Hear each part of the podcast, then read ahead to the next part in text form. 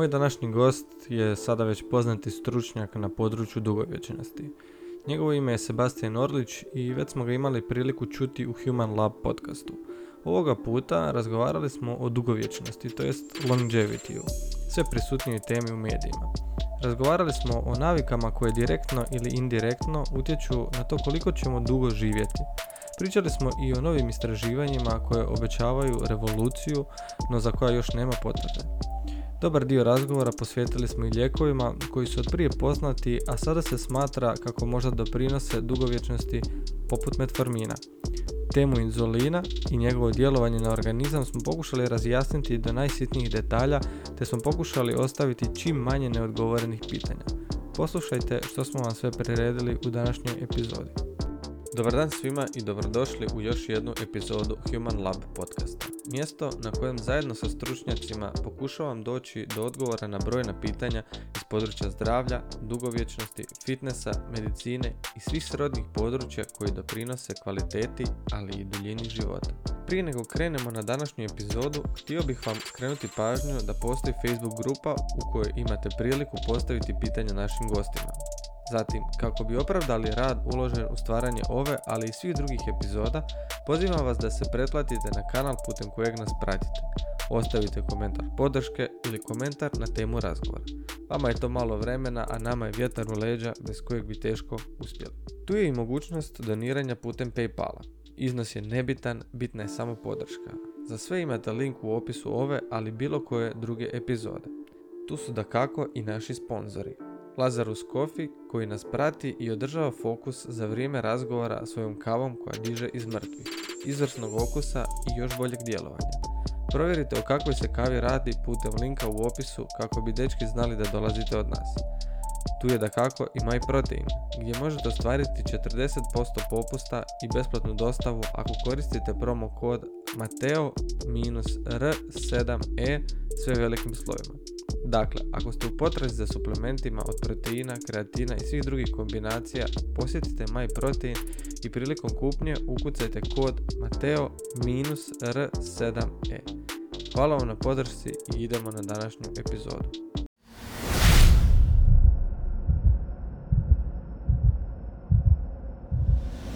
Runda. Druga runda. E, dobro mi došao Sebastian u drugu rundu Human Lab podcast. Hvala ti Mateo na pozivu uvijek, e, uvijek rado se dozovem i veselim se razgovor. Mi se nešto često družimo u zadnje vrijeme, znaš ono, i van samog podcasta, tako da ovaj, uvijek su neke teme, ono, longevity, uvijek provučemo tako nešto, ali prije što krenemo sa današnjim temama i današnjim nekim razgovorom, moramo se vratiti na prošli razgovor. Mi smo snimali, ako se ja ne varam, to je bio treći mjesec ili drugi mjesec, u drugom mjesecu smo mi snimali prošle godine. I tada je bilo jedno vrijedilo, znači nova saznanja su došla nakon toga o fitoestrogenima. I to su ljudi primijetili i ostavili su neke komentare naknadno i sve to stoji. Pa daj nas sad ti objasni o čem je tu riječ. Što je bilo prije, što se dogodilo kasnije i na koji način se sad može ta informacija nećemo reći ispraviti, ali nadopuniti, jel sa novim saznanjem. Da, dobro, mislim da je to jedan jako lijep ovaj, prikaz kako je znanost živa, odnosno živo tkivo i kako u principu ništa nije uklesano u kamenu i ne bi trebalo tako imati uopće takav neki mindset da se nešto što se pročita uzme zdravo za gotovo bez preispitivanja, bez ostavljanja nekog prostora za dalje. Konkretno tema fitoestrogena eh, iz soje ili iz drugih prirodnih izvora je zapravo dosta vruća tema bila, očito još uvijek i danas, na temu da li utječe na razinu estrogena potom muškaraca, odnosno da li samim time i šteti, odnosno kompromitira metaboličko zdravlje. I mi smo zapravo uh, u međuvremenu između našeg snimanja prošlog i ovog zapravo izašla najkvalitetnija meta-analiza do sad. I to nedugo nakon našeg, to možda mjesec ili Pa da, bila je službeno objavljeno u trećem mjesecu 2021. Mi smo pričali u drugom. Uh, interesantno mi je onda pričat E, odnosno čitati tu meta-analizu i te autore, oni su zapravo ponovili isto istraživanje kao 2011. Zato što u međuvremenu je došlo čitav niz dokaza da, e, koje zapravo kao pobijaju njihovu meta-analizu, jer oni su 2011. rekli da fitoestrogeni iz hrane ne smetaju muškom metaboličkom zdravlju, ali je doslovno stotinjak radova u međuvremenu izašlo da oni ipak smetaju. Pa je bilo istraživanje na, na Japancima koji imaju dosta soje u svojim u svom jelovniku i na nekim drugim grupacijama ljudi. I onda su, vjerojatno sam i ja većinu tih radova također čito. I onda ovaj, ajmo reći da ih ne preispitujem, nego sam bio uvjeren da, kako puno radove to tvrdilo, da fitoestrogeni stvarno smetaju muškarcima. Uh, oni su sami rekli da su zbog čitavog niza radova i njihove količine bili primoreni napraviti novu meta-analizu koju su objavili u trećem mjesecu 2021. gdje su ipak opet dokazali na pravim studijama, znači oni praktički meta-analize uzmu tisuće studija i miču iz konkurencije, ajmo reći, sve nesavršene dizajne studija, sve neke nedorečene studije i uzmu desetak, dvadesetak naj, e, najkvalitetnijih i onda na temelju njih pišu svoju meta-analizu, ono sistematski review. I ono što ja bih rekao da sad definitivno je dokazano, ne se to opet može pobiti, je da fitoestrogeni neće smetati muškarcima u razini slobodnog testosterona, testosterona u tijelu, metaboličkog zdravlja, reproduktivne funkcije i slično, ali opet ponavljam, e, stojim iza svega što sam rekao na onom podcastu prošlom, zato što je to tad bilo, ajmo reći, aktualno. Ali evo, jako dobar primjer zašto ne treba znanost uzeti zdravo za gotovo i to je zapravo slična priča bila i sa covidom, ono dosta se skakalo, ljudi govore kao kako sad ti možeš mijenjati stav, jer prije si rekao ovo, da li, ono, to je toliko nova stvar i toliko se novih saznanja otkrilo, tako da mislim da je dobro da se taj mindset, ovo je jedan dobar primjer u praksi šta znanost zapravo je. I to je ono promjena u istraživanjima, znači rekao se te 2011. ali tako su bile te neke studije koje su sada u 2021. tada su bile promijenjenog jela. A sad imamo, tu kad si spomenuo i COVID, znači COVID je tu dvije i pol godine, tri koliko već, ovaj, i tu vidimo da se mijenjala situacija iz mjeseca u mjesec, da su se mijenjali stavovi cijelog društva, nećemo reći samo znanstvenika, nego cijelog društva se mijenjalo ovaj, iz mjeseca u mjesec. I onda tu isto možemo vidjeti još dinamičnije promjene koje su na, nažalost bile pod utjecajem mišljenja, a ne same znanosti. Ali bolje možemo vidjeti primjer gdje je znanost pokazala da je, kao što si ti rekao, živa i... Da, doduše znanost se puno sporije mijenja nego što to recimo se mijenja mišljenja, i mediji. I zato uvijek to treba uzeti sa, sa nekom određenom rezervom, ali da, znači treba znanstvenom, znanstveniku da napravi rad, a onda znamo jednu hirarhiju znanstvenih radova, trebaju nam kohortne studije, pa onda iznad toga idu ti sistemski pregledni članci i onda meta-analize, ali da bi napravili pravu meta-analizu moramo imati on, doslovno stotine tisuće nekih radova na jednu temu i da je onda taj tim stručnjaka, top stručnjaka iz te branše uske, analizira sve, pobaca sve vani i tak dalje.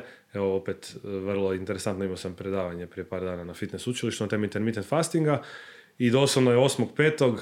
2022. znači prije 20 dana niti je izašla zadnja meta-analiza na, temu intermittent fastinga, ali ona je pak potvrdila ovu relativno nedavno iz 2018. da intermittent fasting, znači uzeli su ljudi 8,5 tisuća radova na intermittent fastinga, što je ono bolesna brojka, i kad su izbacili sve, ajmo reći, feller, sa fellerima, ostalo ih 11. I znači to je, ajmo reći, u meta-analizi, prava meta-analiza je upravo to. Znači tisuće radova, analiza, adekvatna, ne, ne ovaj, bez nekih, ajmo reći, preferencija, bez nekih utjecaja, nadamo se, i financija i interesnih lobija sa strane i onda se dobije zapravo prava neka šira slika. Ali evo, na primjer, po ovom ispada stvarno su intermittent fasting i ti fitoestrogeni u svijetu nutricionizma jedni od većih trendova, baš zato što ovaj, vidimo da izlaze nove meta-analize koje nisu baš toliko česte. Znači možemo reći da je meta-analiza krovna, ajmo reći onako, razina e, nekog znanstvenog istraživanja. Da, definitivno. To postoji stvarno piramida uh, znanstvene hirarhije, ajmo tako To je dobro, dobro, mislim, opća populacija, ne znam koliko se susreće s time, ali ne zna razliku između uh, klasičnog istraživanja, meta-analize i ne znam nije svih drugih. Da, observacijske studije, pa kohortne studije, case, case control studije i tako dalje. U principu ovaj, mislim da je dobro i googlat ono znanstvena hirarhija, scientific hierarchy, dobit ćete lijepo na piramidu i ako nekog zanima, onda automatski po toj piramidi znate kad čitate neki rad na kojoj je on nekoj instanciji, odnosno razini, po temelju, mislim, osnovna premisa da su svi radovi dobri, ali nije to tako iz ovog ili onog razloga, a meta analize su zbilja toliko široke da onda ja bih rekao da uklanjaju sve sve druge uh, potencijalne ono, šumove u kanalu, što bi se reklo. Što te fascinira u zadnje vrijeme? Ono? Koja tema ti je onako? Pa u principu fascinira me ono što sam malo dublje ušao u međuvremenu, zato što istina, u, istina Bogu to vrijeme, odnosno dok nisam dobio te neke poslovne ponude pa sam se malo više bacio u te branše, nisam baš puno to ni proučavao, što opet samo dokazuje da ono učenje zapravo nikad ne prestaje jer ono, što više znaš, što si svjesan da manje znaš i to je, ona, to je najveća istina Dunning Krugerov, Da. ona krivulja i to je stvarno tako. Evo recimo ono, gut health ili zdravlje probavnog sustava, znači kroz sve edukacije koje sam prošao do nedavno se to nije ni spominjalo. U medicini se tek sad zapravo pra- diže pravi awareness gdje ovaj, sam dobio ponudu da se priključim food tech startupu Cidrani koji se zapravo bavi gut healthom i ovaj, ja sam u principu rekao odmah Bruni kojeg pozdravim ovim putem da baš u tome nisam ono stručnjak zato što nisam uopće ulazio u to područje. On mi je rekao ne brini, praktički niko ne zna ništa o tome. Onda sam mislio da je to malo na, na, ta- ono, na tankom ledu, ali bome sam se ovaj, uvjerio uživo kad nam je došao na razgovor specijalist gastroenterologije sa Svetog Duha, koji kaže da mu se desila zdravstvena osobna situacija nakon završenog medicinskog fakulteta, nakon specijalizacije iz gastroenterologije i kaže ja nisam do tad ništa ovaj, tijekom svog školovanja naučio o mikrobioti, o mikrobiomu, nisam ništa znao, a ispada po ovom što sam proučavao dok sam se oporavljao od svoje operacije da je mikrobiom bio odgovor i onda kad ti tako jedan specijalist uske grane kaže takve neke stvari, onda stvarno onak vidiš da je to ono svemir koji smo očito mi kao znanstvena neka zajednica tek počeli zagrebavati.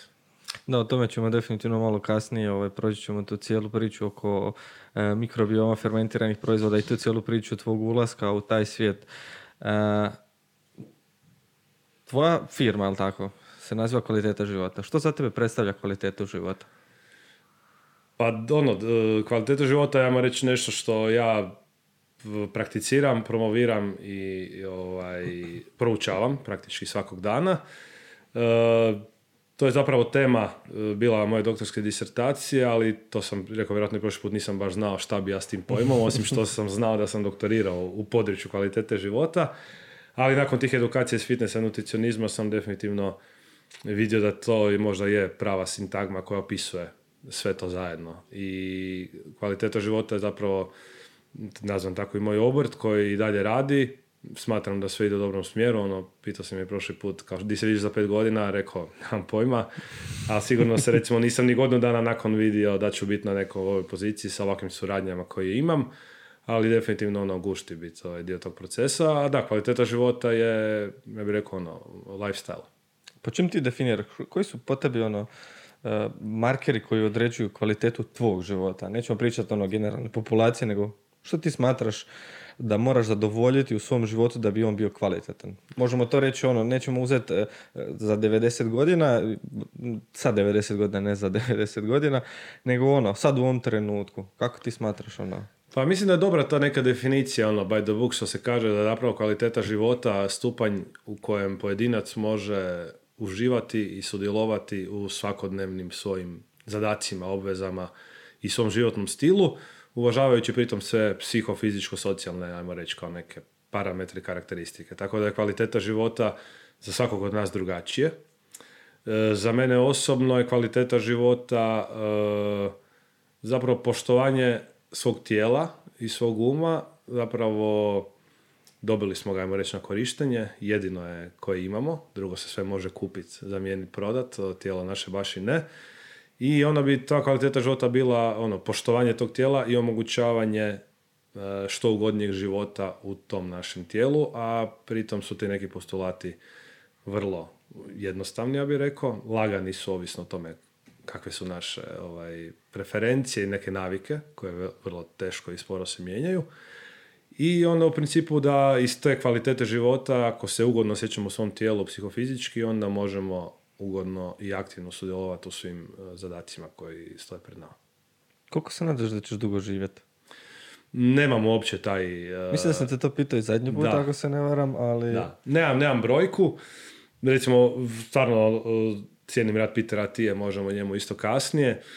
Znači ja stvarno mislim da, naravno da je što duža brojka, ovaj, što veća brojka može neki kao cilj, ali ja stvarno ono što želim i što mislim da bi ljudi trebali prvo željeti sebi, je da tu krivulju svog života zapravo da bude što strmija u kontekstu da kvaliteta života bude visoka, a da nemaju dug period između gubitka fizičkih i ostalih performansi i, ajmo reći, smrti.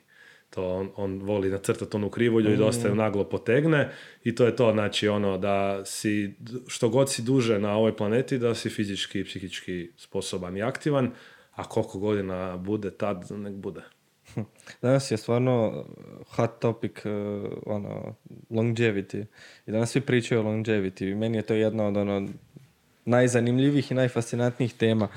Uh, zašto je to tako? Pa ja bih rekao da, da vjerojatno, uh, mislim, iako su sad ratovi oko nas, imali smo pandemiju i slično, vjerojatno ljudska civilizacija nije živjela u ugodnijem okruženju od kad postoji. Odnosno, najviše ljudi na planeti živi relativno pristojno. Sad možemo razmatrati politiku i ostalo.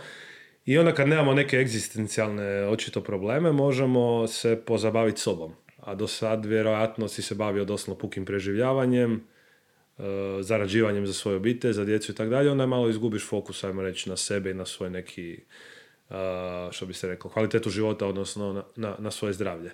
I onda sad, u principu, napretkom znanosti, napretkom i nutricionizma i znanosti fitnessa i sve, mi imamo istraživanja, mi imamo zapravo neke opipljive podatke na koje se možemo referirati i možemo si staviti ono legitimni cilj i povećati kvalitetu života. E, sad e, ne možemo na ljudima ispitati e, te neke intervencije, koliko će neko živjeti duže ili kraće, jer nije realno, ne možemo staviti dva blizanca u dva kaveza, jednom da da jede jedno, drugi drugo i onda kao koliko će ovaj drugi poživjeti ili neće. A, pa ne možemo to izmjeriti, ali više manje sva ta istraživanja su stvarno krenula u smjeru da, da imamo neke stvari na koje se možemo, možemo pretpostaviti da djeluju, možemo pretpostaviti da vrijede i onda je, ja bih rekao, pogotovo ljudi koji poštuju znanost, da su, ono, malo je legitimitet tu narasao i ja vjerujem da iz toga izlazi uh, interes za longevity, da je longevity industrija zapravo postala ono, prava industrija, ne?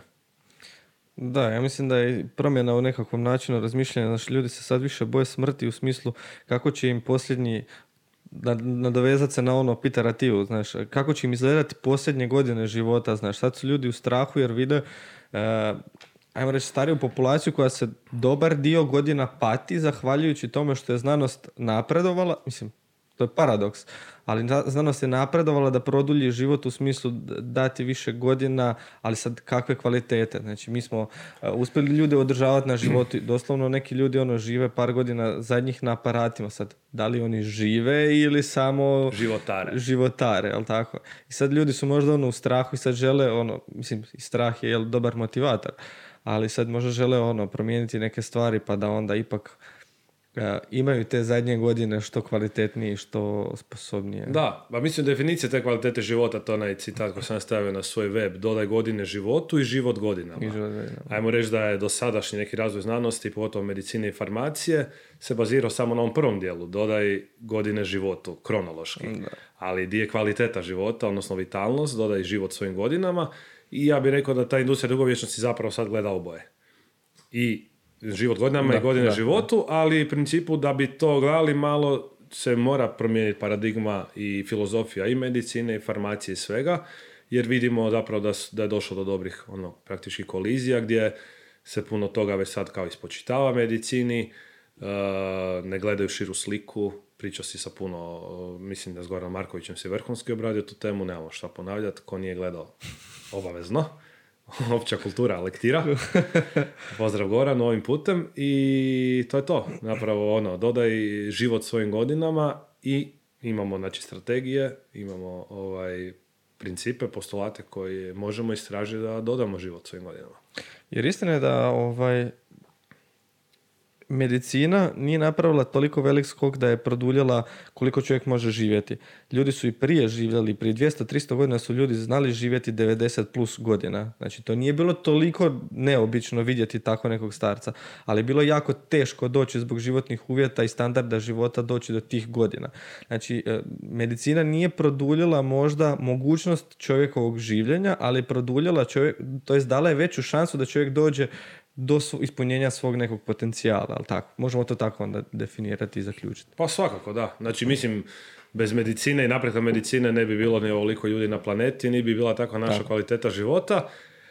Objektivno, jer ipak ono, uvijek kad gledaš, možeš ti, evo primjer, na sebi, ja mogu ne znam kakvu, eh, kakve prehrambene i fitness eh, ovaj, savjet, odnosno strategije imati na sebi, ali kad dođe neka neki alergen na koji sam alergičan, pada sve u vodu, tu mi treba pomoć medicine i farmacije i tu ne treba biti ono uh, ovaj, praktički bezobrazan i sad ignorira taj dio. Ali ovaj drugi dio na kojem reći možeš utjecati bez medicine i odnosno da ovaj dio koji se mo, gdje medicina objektivno ima ogroman potencijal da raste i da ulovi korak sa znanošću, mislim da je tu velik prostor i onda e, će se, nadam se, kroz vrijeme dodavati život e, godinama, a ne samo godinu života. Jer uzima se u tim nekim, jel, kad se spominju takve teme, koliko je čovjek sad dulje živi, najčešće se uzme ono prosječna e, starost u kojoj čovjek umire.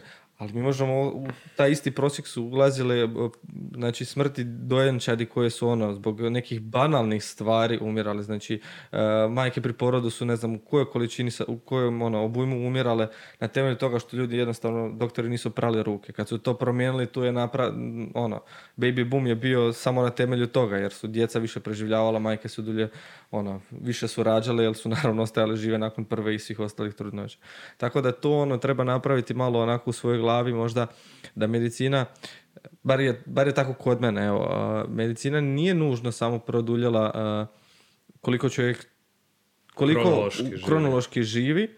ali je produljila svima, dala je svima veću mogućnost da dođu do onoga jel, za što su predodređeni. Da. E, sad mene zanima, da li imaš kakva saznanja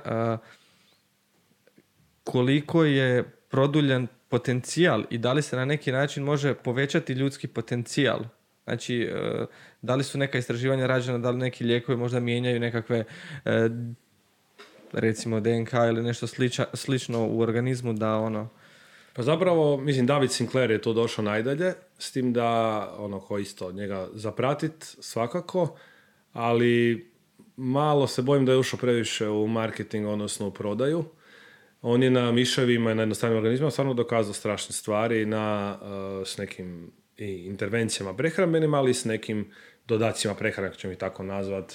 Samo što sve što on promovira, onda je jedno, pa je drugo, pa je treće, već sad lagano sam sebi ono skače usta, a više manje na čovjeku te stvari nisu konkretno dokazane, ponavljam jer se ne mogu dokazati. Postoji šansa znači da mm, astaxantin, da resveratrol, da ovaj NMN, koji on sad u zadnje vrijeme, uh, koji u zadnje vrijeme dosta promovira, jednostavno mijenja ekspresiju gena, a geni su zaduženi za sve što se dešava oko nas. Geni kodiraju proteine, proteini s pomoć enzima imaju svoje biološke akcije i e, aktiviraju se ti e, mTOR pathway ili ti genetski put, AMPK i sirtuini. To su, ajmo reći, neka tri puta koja utječu direktno na longevity, dokazano na miševima, jednostavnim organizmima. I sad, znači, ali na taj AMPK kao je zapravo neki energetski energetski put, odnosno on se aktivira kad energije nema, na primjer kad postimo, aktivira se i kod tjelesne aktivnosti. Mi znamo opet da se može i nekim, uh, o, nekim znači, našim akcijama i našim navikama, poput redovnog treninga, da možemo utjecati na aktivaciju tog AMPK. I onda zapravo dolazimo na tu priču o epigenetici, koji opet moram pozdraviti Latku Zoldoš, ona je dovela epigenetiku u Hrvatsku. Uh, epigenetika je zapravo uh, znači mi smo dobili neki gene od naših roditelja i šta je tu je. Ali oni puno manje utječu, puno više, puno je bitnija za cijelu priču pa i za dugovječnost epigenetika, odnosno kako e, naši geni imaju interakciju sa okolišem i s našim, našim navikama. Znači mi možemo direktno e, svojim tjelesnom aktivnošću, svojim izlaganju nekim manjim količinama stresa, nekim nutrijentima, poput ovih spomenutih, možemo kasnije i dalje o nekim drugima, mi možemo direktno e, utjecati na ekspresiju gena. Znači oni se, ajmo reći, pale i gase, neću sad ulaziti u epigenetiku jer genetičar nisam, ali dakle da, direktno možemo utjecati na ekspresiju gena i ako ćemo, moramo uvijek kao staviti neku matematiku, mislim da genetika utječe maksimalno 20, a čak mislim da to pada i prema 10, a epigenetika 70-80 plus posto, koliko ćemo mi doživjeti i kako će biti kvaliteta života. Mm, sad si spominjao puno i energetske puteve i sve to. Tu se dosta priča i o mitohondrijima, da su mitohondriji najveći ograničavajući faktor, jer e, tako je bilo recimo do prije par godina se dosta mislilo da, je, e, da su mitohondriji jedini koji definitivno ograničavaju čovjeka i da nikada neće živjeti dulje od 120 godina ili tako nešto se spominjalo.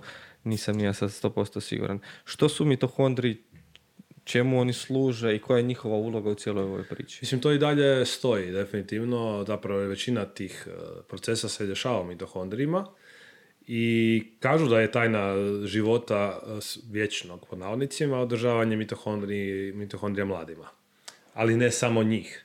To je ona priča onako idemo malo u širu priču, kao što intermittent fasting, kako ga ljudi bar zovu, nije sama autofagija, tako nisu ni samo mitohondri priča o longevity, nego je to, ajmo reći, postoji pet staničnih mehanizama, odnosno fenomena koje su povezani sa dugovječnošću. Koji su to? Možeš i Da pače. Znači, e, prva je, ajmo reći, stanična senescencija ili ti starenje stanica, to se dešava kronološki, ali i biološki puno više, znači opet epigenetika mi ne moramo biti biološki stari onoliko koliko smo kronološki stari. Što imamo više starih stanica u organizmu, a stariji znači neurednih, odnosno entropija stanice je veća, strukture su neuređenije i kompromitiranije i funkcionalno i strukturalno.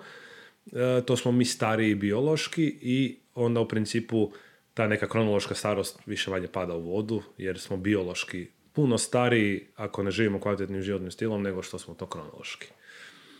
Drugi fenomen stanični e, koji teče na dugovječnosti je hormeza. E, hormezis je zapravo grčka složenica. U hrvatskom jeziku bi to možda najlakše preveli kao što te ne ubije, to te ojača. Znači, male količine toksina otrova, male količine stresa, kakva god bio, e, bilo recimo tjelesnom aktivnošću, trening, redovanje stresa, ali ja reći što je dobar akutni stres izlaganje toplini i hladnoći, saune, ledene kupke i tako dalje. Nije sad to, ajmo reći, sve to pismo, može malo sa Wim Hofom to probilo se neke granice common sensa, jer recimo kad vidimo Wim Hofa, njegovo lice nam govori da je on ima jedno 120 godina, kak izgleda u faci, što samo ja bih rekao da znači da on možda iz te neke beneficial doze, odnosno korisne doze tog eh, izlaganja, recimo hladnoću u njegovom, njegovom slučaju, on je otišao u toksičnu dozu gdje opet doza čini otrova, ja bih rekao da sam malo previše ledio. uh Što ne znači da je uh, da su krio komore, da su ledene bače loše, nego samo u kojoj mjeri, za koga, koliko, ali to je naravno uvijek, nažalost, generaliziramo, imamo crno-bijelo, ili je dobro ili je loše, a u fitnessu i nutricionizmu je sve samo ne to. Znači uvijek je ovisi u kojoj dozi, za koga i kako. Znači, hormetički izazovi su, ajmo još drugi fenomen koji je opet dokazan na, na, na jednostavnim organizmima da, da produžava život, odnosno da aktivira gene koji sudjeluju u procesima dugovječnosti. Mislim da je to nužno reći jer ne možemo reći koliko produžuje, ali znamo da aktivira gene koji su dokazano povezani sa, sa longevity procesima. Treći stanični proces je autofagija. Možemo kao na detaljnije, za autofagiju svi znaju meni je jako žao. Pogotovo nakon epizode na rubu znanosti. Onda... da, ma dobro, to čak i nije ono toliko... I toga ćemo se da, toga ćemo se To čak nije toliko, nego ja mislim da je opet e, marketing je naravno nužno zlo ili dobro, ali nažalost su uspjeli uh, poistovjetiti intermittent fasting, odnosno 16.8, ono što ljudi nazivaju mm, intermittent da, fasting, a on to nije, ali možemo o tom kasnije, uh, sa autofagijom. Točno, znači, niti je samo autofagija bitna, niti je ona recimo aktivirana nakon 16 sati, ali sada idemo u detalje. Uglavnom, autofagija je realna stvar, autofagija se dešava, ljudi su dobili Nobelovu nagradu za autofagiju na kvascima, znači to je ključno reći, Yoshinori Osumi, na kojeg se opet svi pozivaju, je na, uspio genetski modificirati kvasce da požive puno duže nego ne genetski modificirani. On im je zapravo samo igrao im se sa genima koji su povezani s dugovječnošću, a to su ovi koje smo spomenuli da aktivacijom njih očito možemo utjecati na dugovječnost bilo Znači hormezom, zaustavljanjem ili usporavanjem to stanične senescencije ili starenja. Dolazimo napokon do mitofo- mitohondrija. Mitofagija je četvrti, to je zapravo autofagija u mitohondrijima. Znači mitohondriji, što smo mi biološki stariji, što je veći nered u našim stanicama, oni gube i oblik i funkciju. Kada uh, se pod navodnicima pomlađujemo, oni vraćaju svoj oblik i svoju funkciju, oni moraju imati taj specifični oblik krumpira, jel? malo onako izduženiji su, a inače deformacija mitohondrija se ogleda ako ne postaju okruglastiji. Mitofagija je zapravo sprječavanje, odnosno autofagija i mitofagija su ista stvar, što znači doprema staničnog nesavršenog materijala, krivo poklopljenog, potrošenog, ne, ne, ne dobrog, u stanični recycle bin koji se zove lizosom, on se spaja u taj autofagosom, sad idemo u detalje, i to je zapravo autofagija i mitofagija, znači doprema nesavršenih materijala iz našeg, naših stanica, naših organizama u recycle bin i u recycle binu se dešava recikliranje i dobivanje nove energije građevnih materijala. I peta je e, autofagija, stanični fenomen je autofagija posjedovana šaperon proteinima koja se aktivira nakon 2 do 3 dana e, e, dominantno se aktivira nakon 2 do 3 dana neunošenja nikakve energije i to je ta duboka autofagija i ovdje zapravo odmah dobijamo odgovor zašto 16.8 nije autofagija, odnosno je, ali nije ništa e, značajno ubrzanije nego autofagija koja se dešava sad u tebi i meni, a jeli smo prije pol sata. Tu sad da nastavimo sa tom autofagijom i tom cijelom pričom, tu je bilo onako neke stvari su pojašnjene, pojašnjene na koji način autofagija utječe i funkcionira u našem organizmu. To je stvarno bilo dosta dobro u toj, e, zapisao sam se čak Denis Urošević Beroš, ali tako je bio, zna, je on znanstvenik, pretpostavit da je, nisam siguran tko, tko, je on kao osoba, pa neću da ništa ovaj, govorim o njemu, ali tu je bilo onako dosta tih zabluda. On je govorio da e, najbolje je da, da, da se najbolji učinak autofagije vidi nakon tri dana korištenja 16.8%, ali tako? Što zaista definitivno ne stoji, jer ajmo reći taj brojčanik autofagije mi ćemo resetirati sa svakim prvim zalogajem, ja ajmo reći on kreće opet od nule. Tako je. Autofagije uvjetovane uh, postom od hrane. Mi autofagiju zapravo pokrećemo putem toga MPK E, genetskog puta i vježbanjem i hormezom i svime ovime, ali ajmo reći, ajmo sad pričamo o postu od hrane. Znači, autofagija je stanična reciklaža. Ona se dešava dok smo god živi, ali istina da je brža ili sporija, ovisno o tome šta jedemo, kako jedemo, kad jedemo i kako živimo. I ta autofagija je zapravo e, dok smo hranjeni, odnosno fed stage, što bi se reklo na, na engleskom, autofagija je nespecifična, i, ajmo reći, uklanja oštećene dijelove stanica ovo ono u recycle bin i, i da bi da dobili novu energiju, da bi se tijelo, ajmo reći, čistilo, što mi znamo reći. Od nesavršenih struktura, bilo da su to krivo sklopljeni proteini, bilo da su oštećene neke organele, stanični otpad, šta god. kad smo u kalorijskom deficitu, odnosno kad smo deprivirani od kalorija skroz, ta autofagija ubrzava i tad ima isključivi cilj održati nas na životu tako da će opet te nesavršene strukture reciklirati, iz njih proizvoditi novu energiju i novu, nove građevni materijal aminokiseline. Da li možemo to onda reći da uh, uslijed nejedenja i neunošenja energije naše tijelo traži one koji, uh, stanice koje su možda nedovoljno oštećene da bi u svakodnevnoj autofagiji se reciklirale, pa one već i ole oštećene koristi kao dodatnu energiju u smislu da ih traži kao nekakav izvor Prema istraživanjima, ljudima to ne možemo ispitati, ali prema istraživanjima, ovo što sam ja čitao literaturu, prema istraživanjima tim jednostavnim organizmima, da, znači u principu mi se doslovno čistimo od, od staničnog nereda dok smo u autofagi, ali opet treba gledati širu sliku. Znači, mi definitivno kad smo autofagi, kad ne jedemo, s jedne strane čistimo, a s druge strane smo u katabolizmu mišića, to je jasno kao dan. Da li je bitnije čistiti se od nereda ili održavati mišićnu masu? To je ono pitanje za milijardu eura. I tu još nemamo odgovora, ali nekako mi se čini da je možda ipak bitnije e, čuvati mišićnu masu i da je konstantno, konstantni post u cilju autofagije i, i čišćenja zapravo kontraproduktivan. metabolički. Ti, je, ti se čistiš, ali metabolički nazaduješ jer ti, ti gubiš mišićno tkivo, ti si u katabolizmu i treba bi rekao naći neki sweet spot. A tebi bi bio sweet spot koji? A sweet spot po meni, recimo Petera ti koji mi je vrhunski, koji je stvarno to sve probao pa ne moramo mi, on je sad zauzeo, ja bih rekao, napokon, nakon deseta godina radikaliziranja u svim smjerovima, od keta, intermittent fastinga, posta od hrane x dana, pol godine posti i tako dalje. On je, ja bih rekao i ovom što sam ja čitao, po meni je to neka zlatna sredina. Znači, jedeš cijelu godinu, e, promoviraš mišićni rast i raz, znači bar održavanje, ako ne i mišićni rast i povećanje mišićne mase i periodički u prevodu kvartalno, znači svaka tri mjeseca, tri do četiri dana postiš od hrane da bi se pročistio.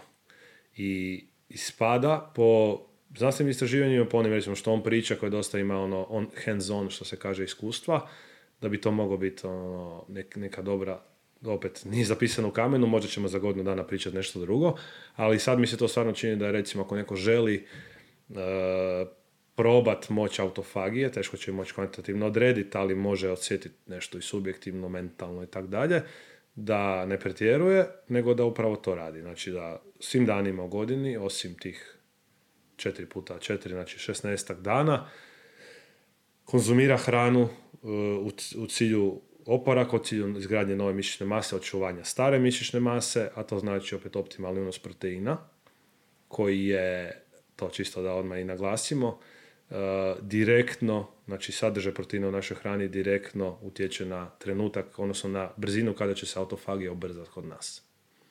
Zato što autofagijom upravljaju proteini koje geni ti kodiraju za autofagiju. Dok god ima proteina u sustavu, aminokiselina koje smo mi konzumirali, ti proteini se ne kreću generirati jer ne trebaju tijelu. Što znači, jedan Rich Froning je napravio isto, ja bih rekao, ono, požar u CrossFit zajednici. On je u nekom svom, svom podcastu ili epizodi rekao da on prakticira intermittent fasting zbog autofagije. Rich Froning kako izgleda i kako je svom performanse, garantirano na 3 plus grama proteina po kilogramu tjelesne mase u tih 8 sati feeding windova. S tokom količinom proteina u hrani nema šanse da u tih 16 sati ni krenula ni ja od autofagije. Zato što direktno gas kočnica, kočnica procesa autofagije je unos proteina. I ovaj, zapravo mi ljudi koji se dosta i muče, gladuju u tih 16 sati zbog cilja autofagije, a u 8 sati feeding windowu se ono što i treba za njihovu potrošnju što se kaže ono kolektivno masakriraju od proteina i onda drugi 16 sati oni misle kao sad ono, sad sam u autofagiji, čistim se unutra to, ali nikako.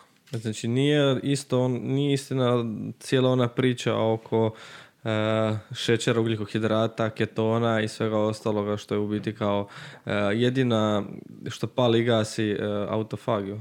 Jer pa- jako, jako puno se pričalo o tome da jedino što utječe na autofagiju su u biti ugljikohidrati, znači inzulin koji bi, ajmo reći, na neki način palio i gasio autofagiju.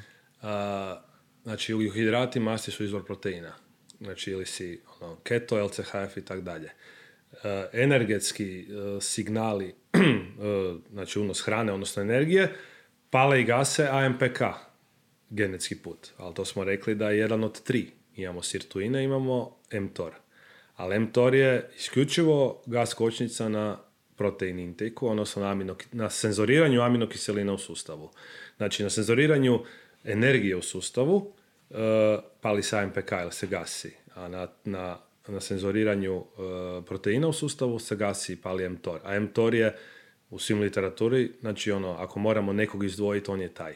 Znači, praktički amino, unos aminokiseline je od prehrambenih intervencija e, zapravo ključan za trenutak kad će autofagija krenuti ubrzavati. Znači uopće nema veze sa ugljikohidratom. Ima, ali samo jedan samo od jedan tri puta. Od tri puta ali taj jedan od tri puta mi možemo paliti tjelesnom aktivnošću. Da pače, čak mislim da sam mi objavio prošle godine na Fejsu i na LinkedInu gdje, gdje pišem kako AMPK uh, pathway se aktivira jače tjelesnom aktivnošću, treningom nego postom od hrane.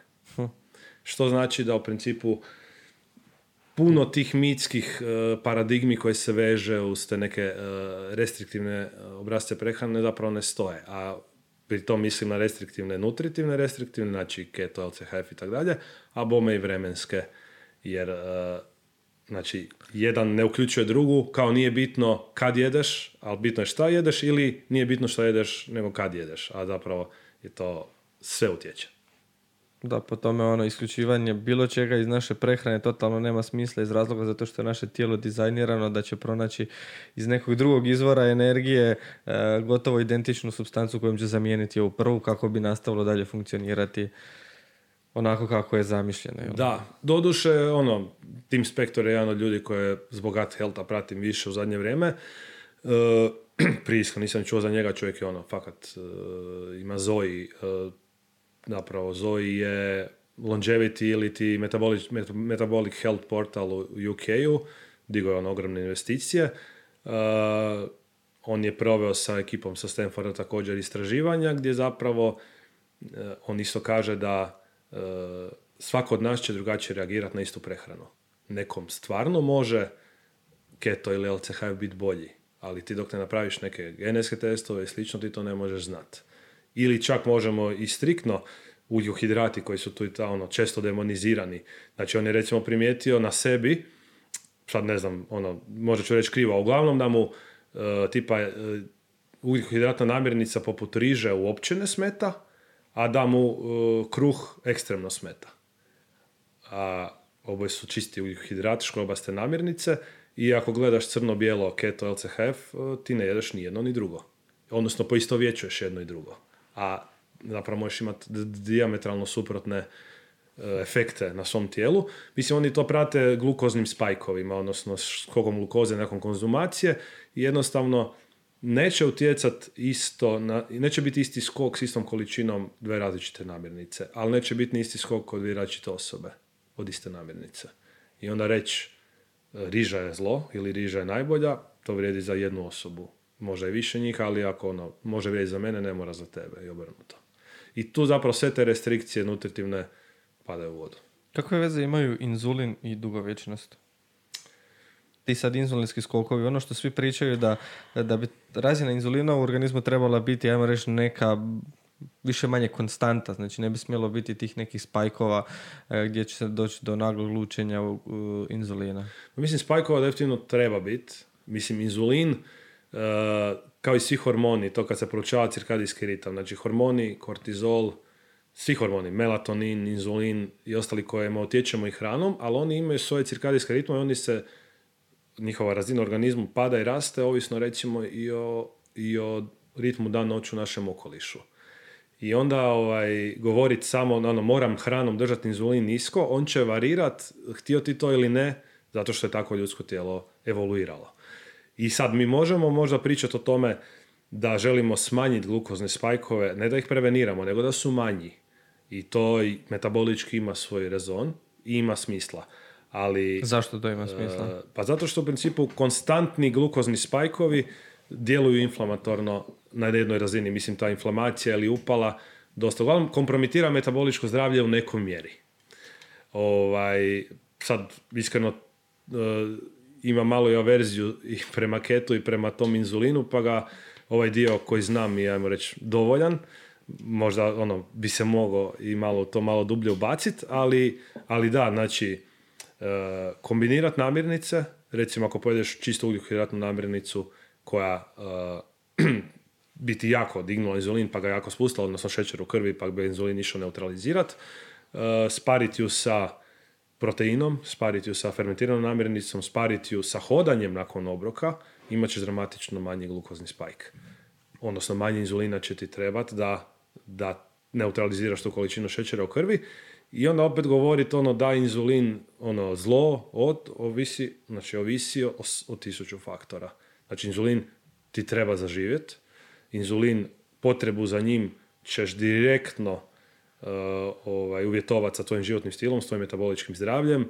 Znači, prediabetes, diabetes, metabolički sindrom, to su sve, ajmo reći, poremećeni endokrini sustavi i lučenje hormona inzulina i svih drugih hormona, ali, ajmo reći, metabolički se mi više manje rađamo zdravi, inzulin ima svoj, svoju funkciju, svoju ulogu i on, njega naravno mora biti, kao što mora biti kolesterola, bez kolesterola života nema. Ali opet što bi se reklo medicinski establishment, to sam negdje čuo možda kod Pitera, isto jako dobar pojam, je i od inzulina ili čak možda ne medicinski establishment, nego u ovom slučaju neka keto, keto warrior i ekipa je od inzulina napravila najvećeg demona, kortizol je, ono, a bez njih nema života. Znači, treba no. na eksternoj razini samo je pitanje koliko će biti regiran, koliko jako, koliko često i kad ćemo sa lošim životnim stilom utjecati na, na njegovu prirodnu ravnotežu. Ali možemo to onda ovako nekako zaokružiti. E, Kao i sve u našem organizmu, e, čega imamo konstantno i previše, tijelo se navikava na to i stvara nekakvu vrstu rezistencije. Isto tako možemo reći da učestalim spajkovima inzulina, odnosno hranom koja e, naglo podiže razinu šećera u krvi, naše tijelo mora lušiti puno inzulina kako bi ga neutralizirao, odnosno kako bi ga iskoristio i smjestio na mjesto gdje, gdje ga može smjestiti, a da nije u krvotoku.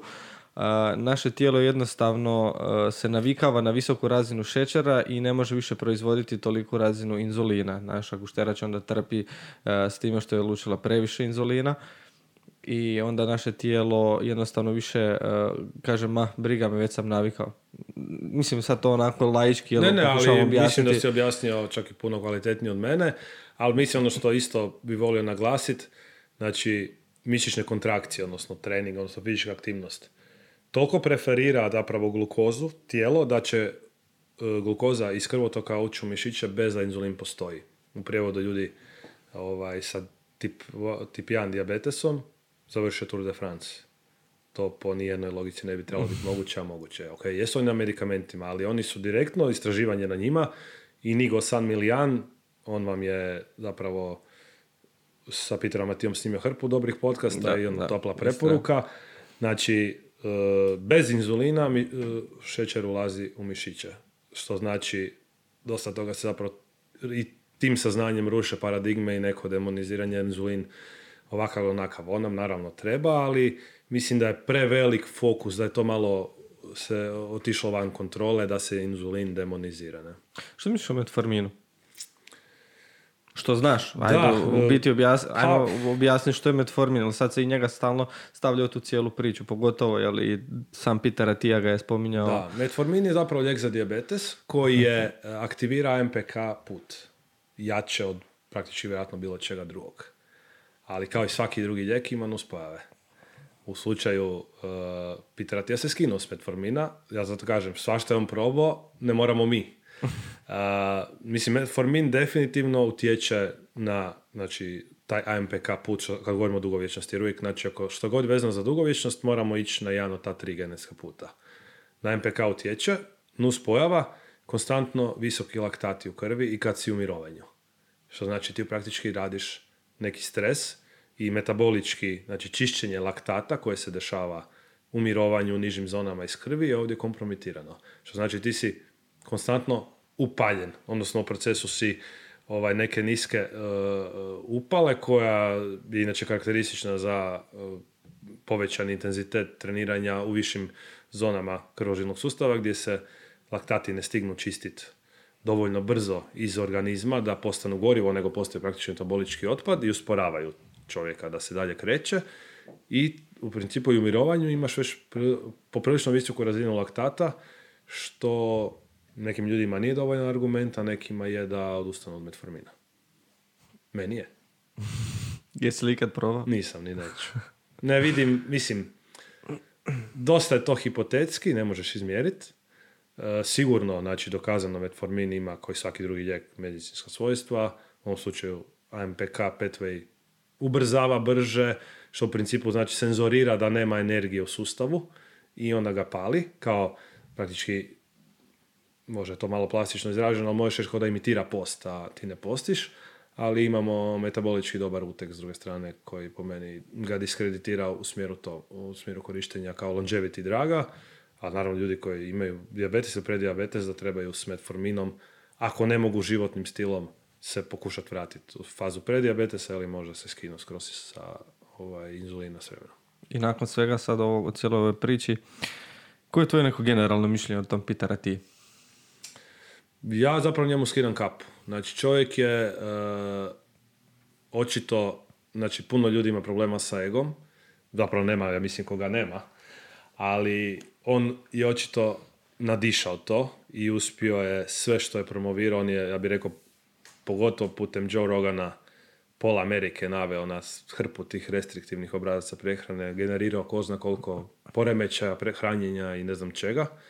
Nekom sigurno i i pomogao, ali generalno mislim na razini populacije da bi to bilo vrlo diskutabilno zanimljivo za odrediti. On je potpuno promijenio svoju retoriku i priču. I po pitanju keta, i po pitanju intermittent fastinga, i po pitanju longevity Znači on je sad po meni kvalitetniji nego što je ikad bio.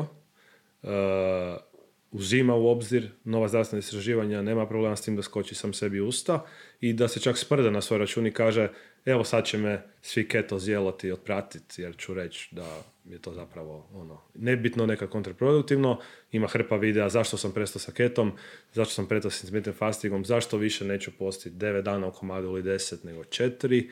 Znači, e, baš se ono deradikalizirao, valjda to i u vjeri bi bilo kad neka radikalna vjera pa se deradikaliziraš i mislim on upravo to napravio, a mislim da nema puno ljudi ono, ni hrabrosti, ni zapravo možda bi ono, gledao profit, pa bi možda to prakticirao, ali bi dalje komunicirao ovu priču koja je radikalizirajuća, koja polarizira, koja privlači mase svađanjem ovakvim onim, jer zapravo to polariziranje uvijek donosi novac. Ono što je meni, sad je on to nedavno negdje baš progurao to u nekom podcastu, e, na koji način razmišlja o svom, recimo, treningu. On trenira isključivo za longevity, ali on je sebi stavio, e, on je sjeo i zapisao si je što on želi u sa recimo ne znam 70, 80, 90 godina. Koje, koje sposobnosti on želi imati. On želi da se može, znam da je točno rekao, e, želi da se može dići spoda sa korištenjem samo jedne ruke. I on sad izvodi vježbe i trenira kako bi mogao odraditi te pokrete, kako bi mogao dići uh, unuke svoje, ne znam, određenu kilažu drži u takvoj nekoj poziciji. Tako neke, ima čak i dobra reklama a slagat ćete, Coca-Cola ili neko, neko je tako, tako dobru reklamu progurao gdje jedan djed vježba isključivo gdje diže giriju doslovno u poziciju koju bi unuku držao da može staviti zvijezdu na vrh bora.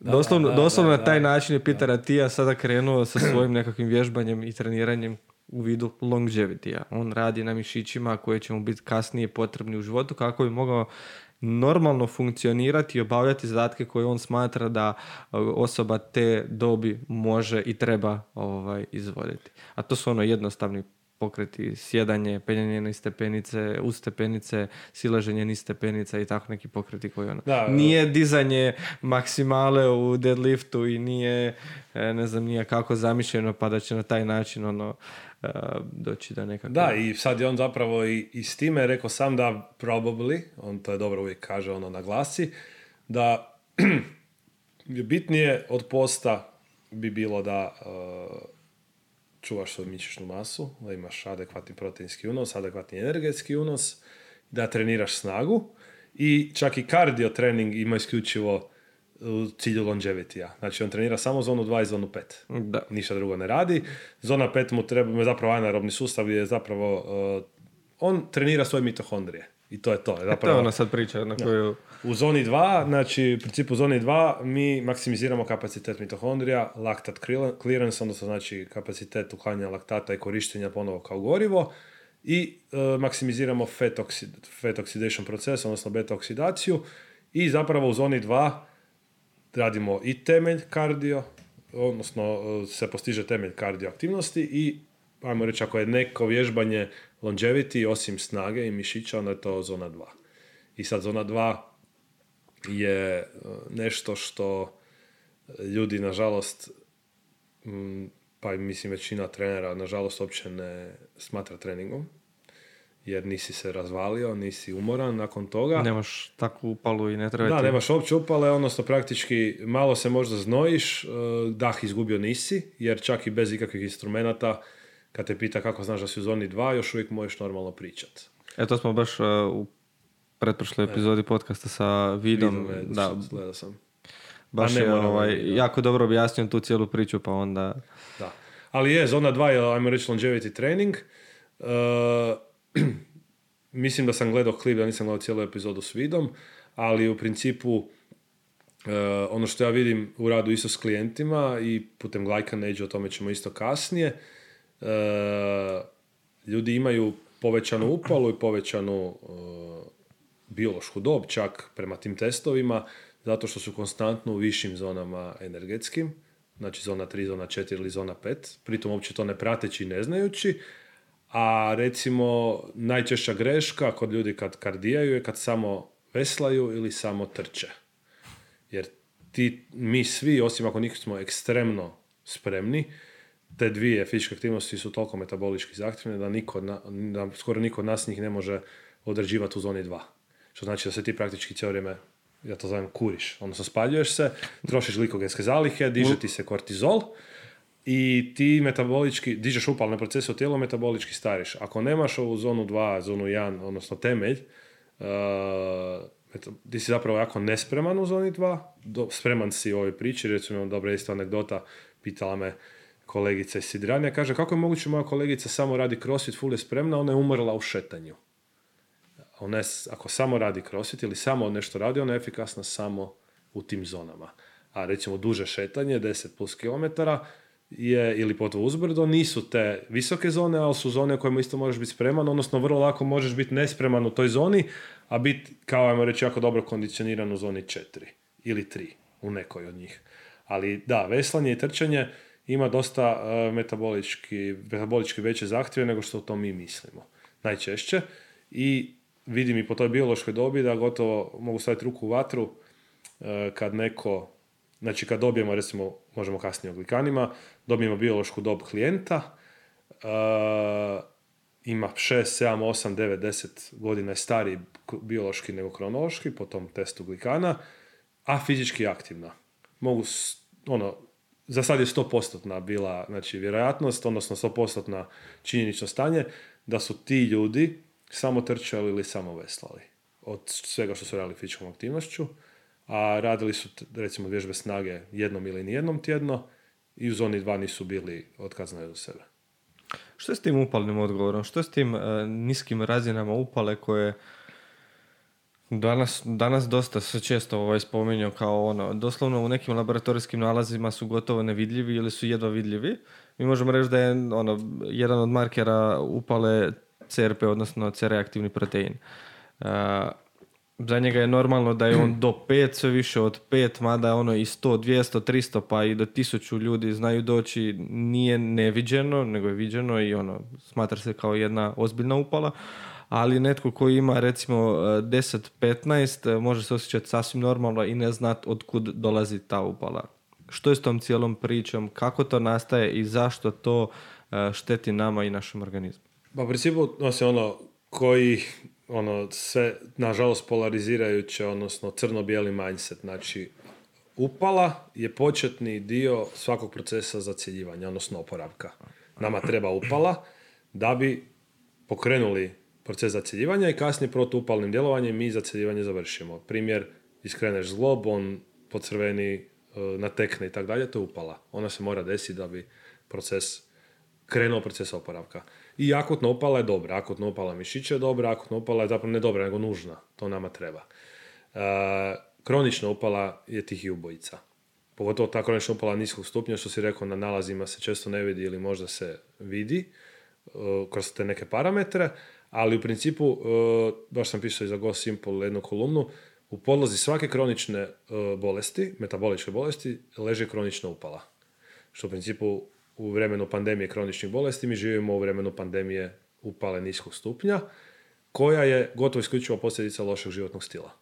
Što znači ili premalo vježbanja ili previše vježbanja. Znači, izlašli smo iz one, ako recimo vježbamo previše, izašli smo iz hormetičke zone, štetimo si. Ako ne vježbamo uopće, štetimo si. To je, ajmo reći, U-curve, gdje je to hormeza, gdje optimalna razina tjelesne aktivnosti je pozitivna, a premalo ili previše tjelesne aktivnosti je dugoročno kompromitirajuća, odnosno naštetit će nam. Isto tako je zapravo e, hrpa procesirane hrane s duže vremena e, im i kroz te glukozne spajkove ovaj, generira isto upalne procese i ono što se kroz gut health isto u principu kada mi imamo ne nedobru situaciju u crijevima taj, ili smanjenu raznolikost cijevnog mikrobioma, upalni parametri rastu. I ajmo reći te neke tri stavke, ja bih rekao, ima ih sigurno puno, ali ajmo reći te tri bi vjerojatno bile najbitnije. Znači koje smo onda rekli?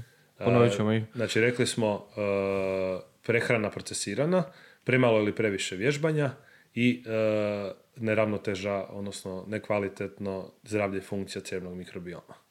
Ok. što čini ta konstantna upala našem organizmu? Pa u principu, ajmo reći... Uh, Na koji način ona stvara štetu? Ajme, da, tako. Uh, u principu možemo gledati upalu, odnosno na više strane. Ako gledamo fizički, znači fizički napor, ako smo predugo u visokim zonama, ispraznili smo rezerve glikogena, evolucijski, nakon pražnjenja uh, zaliha glikogena raste, raste kortizol. Kortizol je dobar za fight or flight, e, kortizol je dobar akutno, kortizol je hormon stresa koji se diže ujutro, to smo pričali, ali ako je kronično povišen, on zapravo je nekako isto signal kronične upale. Kortizol zapravo pokreće čitavu kaskadu upalnih procesa u tijelu. Svaka dugoročna upala rezultira kompromitiranim, kompromitiranim metaboličkim zdravljem, koji se može očitati na puno načina. Od nekog karcinoma do metaboličkog sindroma, koje znači e, metabolički sindrom je zapravo kolekcija metaboličkih poremećaja, povišen krvni Ako imaš tri ili više iz, znači povišen krvni tlak, uh, ona, ako si pre diabetesu ili diabetesu, sad ti ćeš znati vjerojatno i bolje od mene, ono nisam medicinar, ali uglavnom uh, loš, neadekvatan životni stil kreira sistemsku upalu koja je samo pitanje kako će se manifestirati. Spominjao si sad i malo prije uh, mikrobiom. E, ti si nedavno ušao u jednu suradnju sa Cidranijem, e, za kojeg su slušatelji i gledatelji ovog podcasta čuli od Brune Balena koji je jedan od osnivača ali tako tog startupa. E, kako je nastala ta suradnja? Ti si CSO, ali tako? Da. Ajde mi definiraj prvo što je to. Ne, Bruno je, Bruno je vizionar, Bruno je ono, jedan od kreativnih osoba koji se u životu poznao i on je osmislio ulogu Chief Science Officera. Koja je to uloga onda? A zapravo to je uloga, e, moja prva, odnosno originalna uloga je, je bila da u principu budem, najmo reći, spona između znanosti i nas kao kompanije i da budem jedan od kreatora, odnosno najmo reći, urednik znanstvenog portala e, metaboličkog zdravlja. Malo se, ajmo reći, uloga redefinirala jer u, u startupu posao je vrlo ovaj, nepredvidivi i ne znaš zapravo šta, šta ide sutra, što je s jedne strane zbilja dinamično i interesantno. Ali da, znači u principu e, naša suradnja je zapravo krenula njegovim prijedlogom da, da e, pišem za taj portal, odnosno za njih kao vanjski autor. Nakon što sam napisao dva teksta, ponudio mi je navedenu poziciju koju sam ja iskreno ono prihvatio, ali sam zbilja imao onako ručnu kočnicu zbog one priče o, o, o mom neznanju o gut healthu, zato što ono, kao neki alibi, ako ne zna gastroenterolog, kako da ja znam ja. Na, ono, nažalost, ali živimo u takvo vrijeme. Imao sam jako veliko razumijevanje sa strane i Nike i Brune što se tog tiče. Dali su mi vrijeme, dali su mi resurse da krenem istraživati ovaj, krenem istraživati to područje i onda zapravo samo vidiš da si upao ono, u novi svemir gdje je pitanje koliko se zna, pitanje šta će se tek saznat odeš sa njima na treći simpozij o crnoj mikrobioti u Pulu, gdje svi iz regije koji se bave time su na simpoziju. Čuješ neke nevjerojatne stvari, ali čuješ još puno upitnika. U prijevodu ni medicina još jako puno ne zna o tome.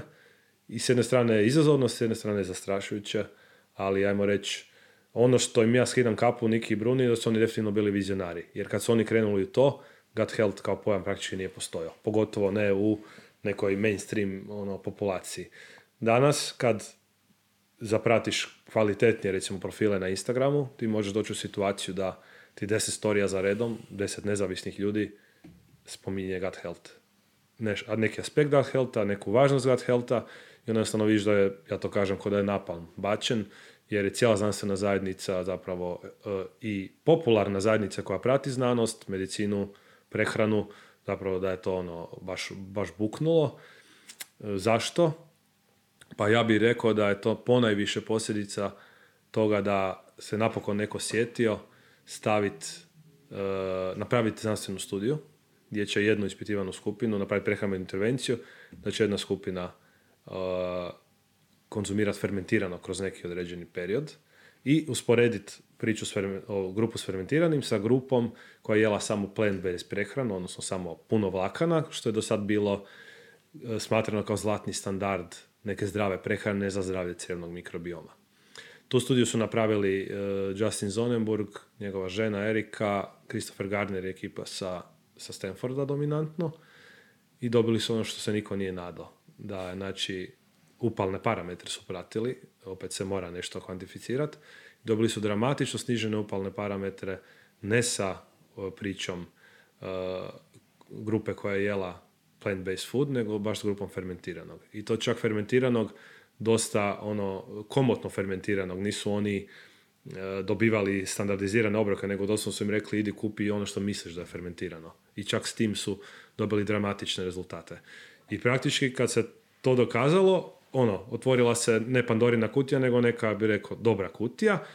I gdje je Zonenburg postao ono, čovjek koji je najde, najcitiraniji ovaj, u nekom svijetu znanosti i nutricionizma u zadnjih šest mjeseci. Kod Hubermana podcast, eh, Bil Bulsijević, Zoji, znači doslovno svaki dan možete na nekom profilu vidjeti da ga neko citira, neki njegov quote ili neki Simon Hill je recimo to napravio prekjučer jednostavno, a to su legit ljudi gdje ne, ti, te ljude ne, ne bi sebi išli ovaj, raditi neke probleme da, da komuniciraju nešto što nije znanstveno dokazano. I ja bih rekao da je bio to taj, ono, ta iskra koja je, koja je lansirala cijelu priču o gut healthu. Uh, ali ono što je dobro, što se sad zapravo iz naftalina izvlači i stari radovi, gdje imaš rad iz 2012.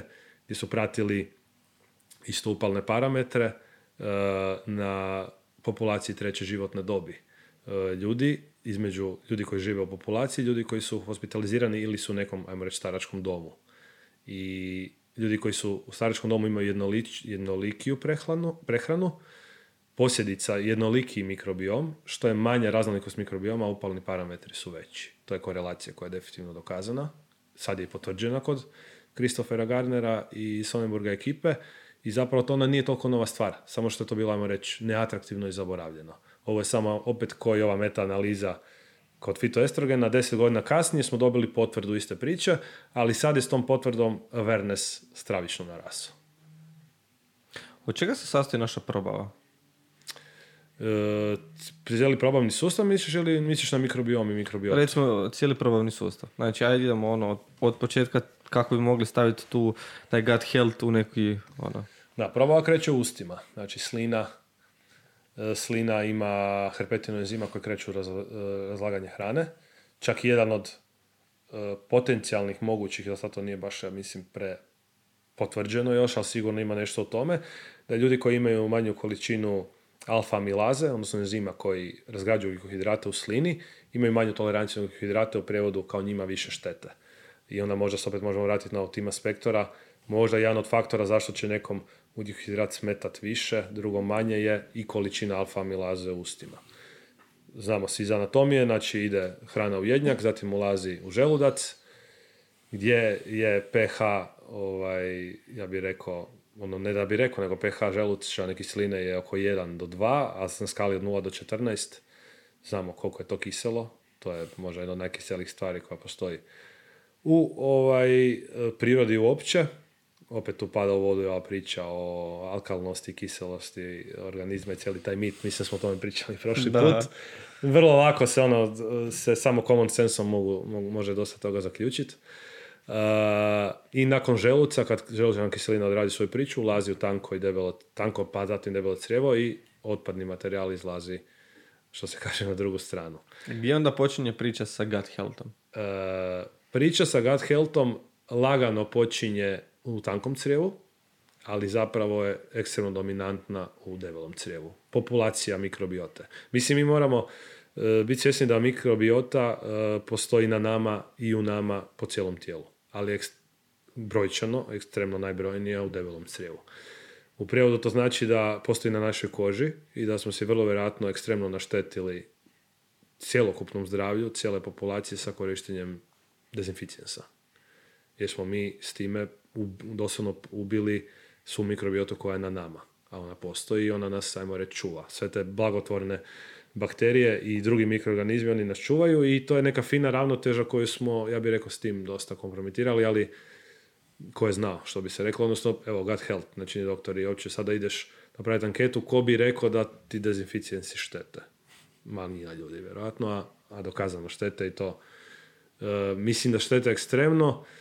U kojem pogledu? Što će na, se... Na, koji način? Ajde, ajmo definirati da ne ostane to ono... U zraku. Da. Na pa koji način, e, recimo, možemo staviti neku poveznicu između dezinficijensa i e, mikrobioma na našim rukama i našeg zdravlja? Pa isto je recimo kad, ono, znači kad fizički ili kemijskim putem ukloniš mikroorganizme sa svoje površine ili svog organizma, ti si direktno kompromitiraš imunitet, odnosno imunosni sustav. Jer uh, imunosne stanice su opet postoje na cijelom tijelu, a naj, uh, naj ovaj, koncentriranije su u, u probavnom sustavu. Što u prijevodu znači da su sve bakterije naša prva linija obrane, dobre bakterije. Ti, mi svi dezinficijensom, antibioticima i ostalim ovaj, tvarima iz okoliša, patogenima ili svime čime možemo ukloniti bakterije, mi zapravo skidamo svoju liniju obrane. Prvu. I automatski se isto dešava kaskada loš, potencijalno loših, uh, loših događaja koja se može desiti i ne mora. Ali generalno uh, cijela priča o gut healthu mislim da se tek sad zapravo otkriva zato što ako gledamo brojčano, numerološki, broj stanica mikroorganizama i naš broj stanica koji mi imamo, a pogotovo gena, ispada da smo mi njihov postanar, a ne oni naš.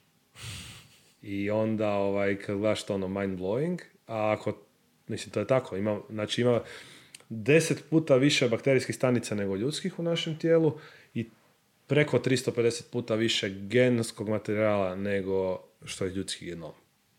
Da, možemo, možemo tu uzeti u obzir ono i veličinu stanice. Normalno da je ljudska stanica, recimo, neuron puno veća, u odnos, znači volumno u odnosu ne, na apsolutno.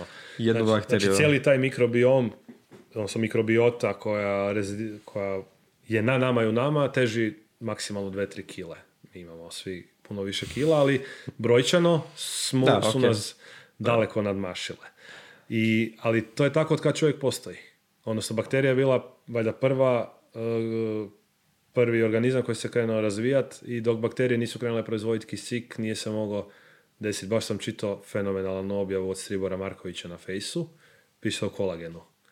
Dok kisik nije postojao, kolagen nije mogao nastati, zato što je jedna od aminokiselina koja čini kolagen, ima kisik u svojoj strukturi. A kolagen, odnosno kolagen daje neku 3D mrežu našoj strukturi, našem tijelu i da nema, nije bilo bakterija, ne bi bilo kisika, ni za disanje, ali čak ne bi ni strukturno puno toga moglo nastati bez kisika, a kisika nije bilo dok bakterije nisu krenule proizvoditi. I onda kad čitaš te ono stvari, onda ono, ono sve baš ono, zastrašujuće s jedne strane, s druge strane fascinantno. I raste awareness o tom mikrobiomu, o mikrobioti našoj i kako ju sačuvat, kako joj pomoć, kako joj ne odmoć bar. Ono, dovoljno da je... Koje su to metode, kako joj pomoć, odnosno ne odmoć? Na koji način E, I kako to utječe jel, u našem organizmu? Znači, koja bi e, znanstvena struktura bila iza toga svega? Da, znači, ono što isto moramo, vrlo je slična priča ko svaka, na svaku osobu će prehrana djelovati drugačije. Isto tako svako od nas ima svoj jedinstven mikrobiom. Znači, možda će s vremenom vjerojatno neće biti potrebe, ali moće razlikovati čovjeka ko otiskom prsta sa mikrobiomom jer je jedinstven. Ali ono što je zajedničko, e, recimo puno radova ima na pretilim ljudima, jer su otkrili dosta jaku vezu između mikrobioma i pretilosti, što na papiru ne bi trebalo uopće biti calories in, calories out i to je to. Ali ipak kod neki, imamo puno slučajeva gdje možda to baš ne ovisi samo o tome. Na kraju krajeva ovisi kad sve, ali ima hrpu e, faktora koji utječu na, na, na, tu jednadžbu, a možda je jedno od njih i mikrobiom.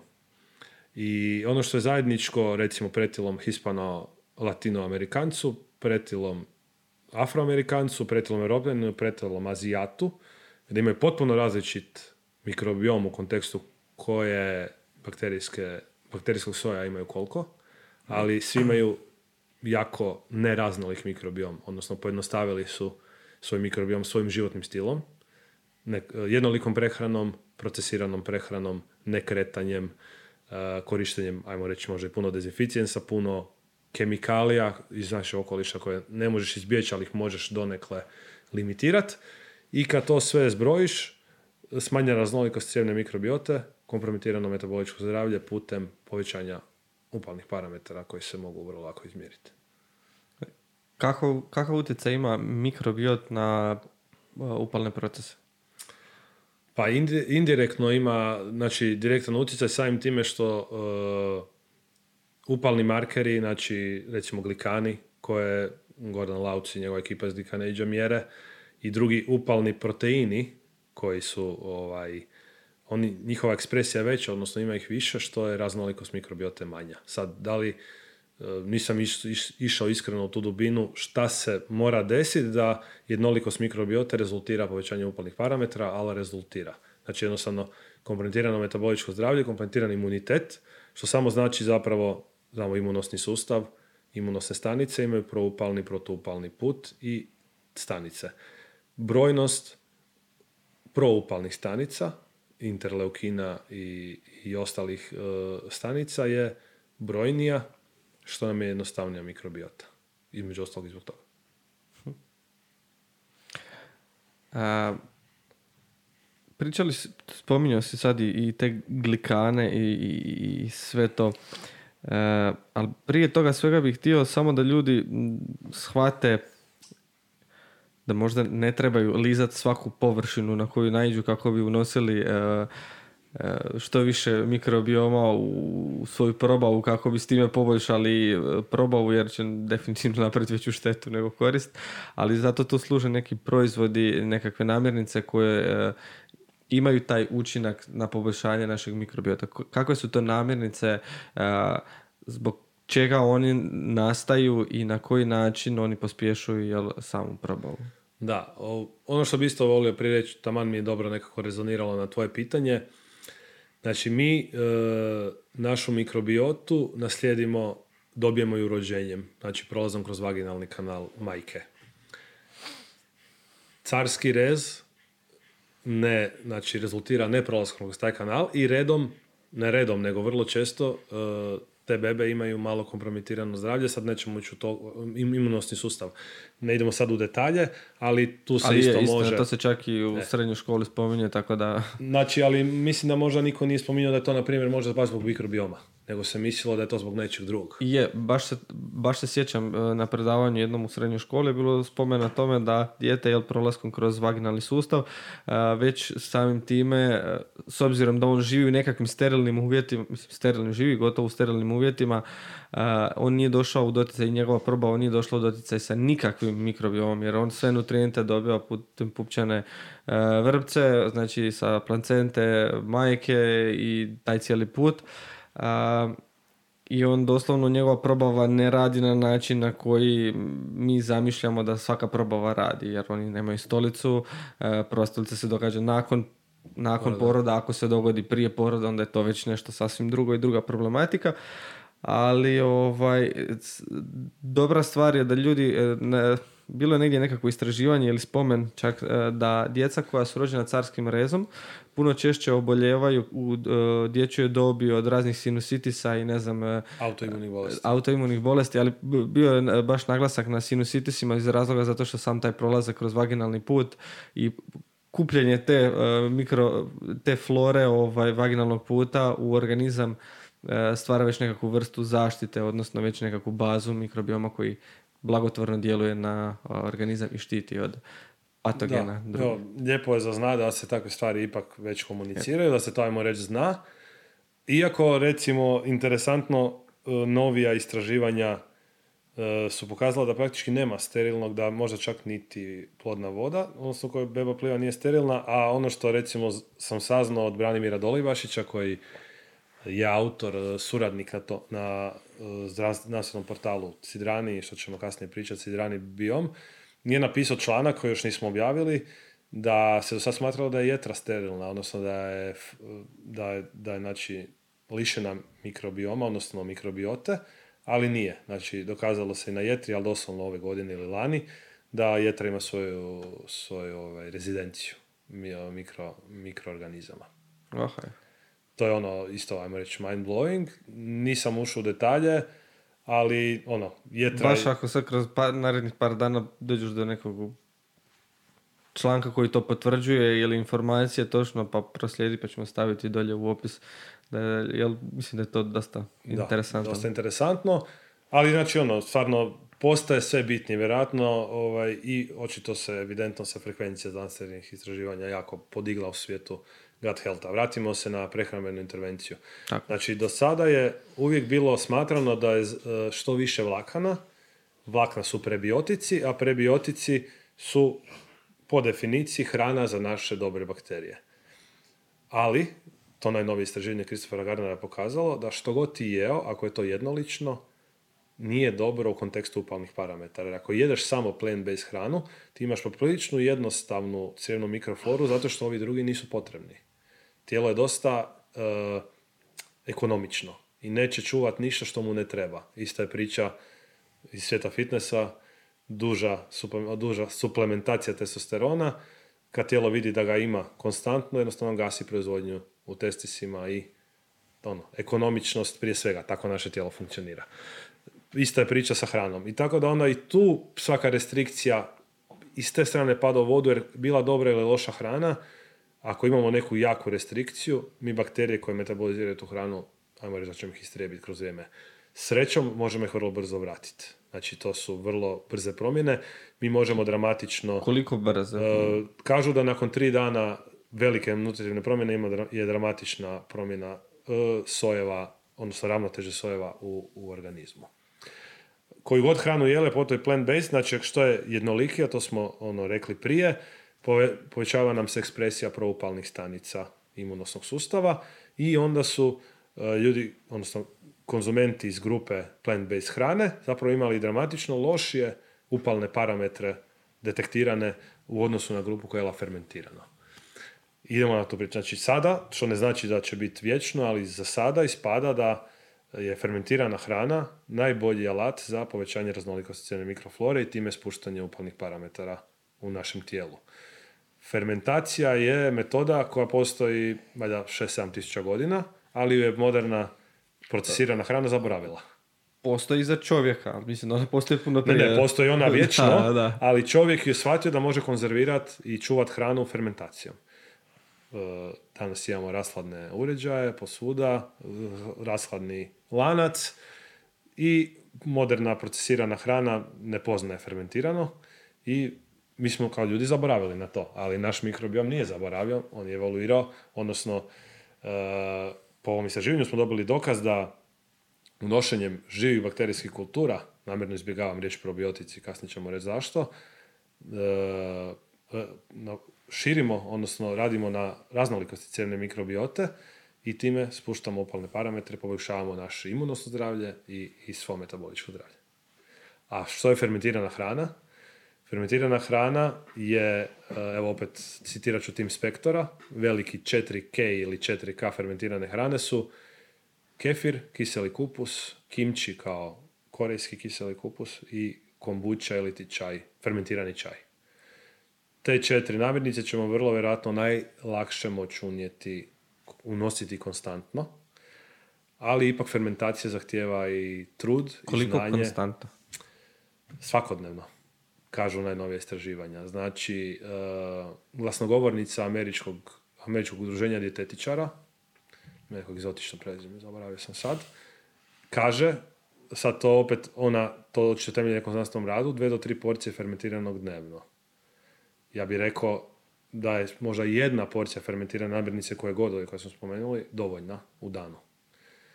Problem s fermentiranim je da a, fermentirano neće imati baš predug rok trajanja, zapravo fermentirano, automatski prehrambenoj industriji nije preinteresantan jer ne može nositi profit.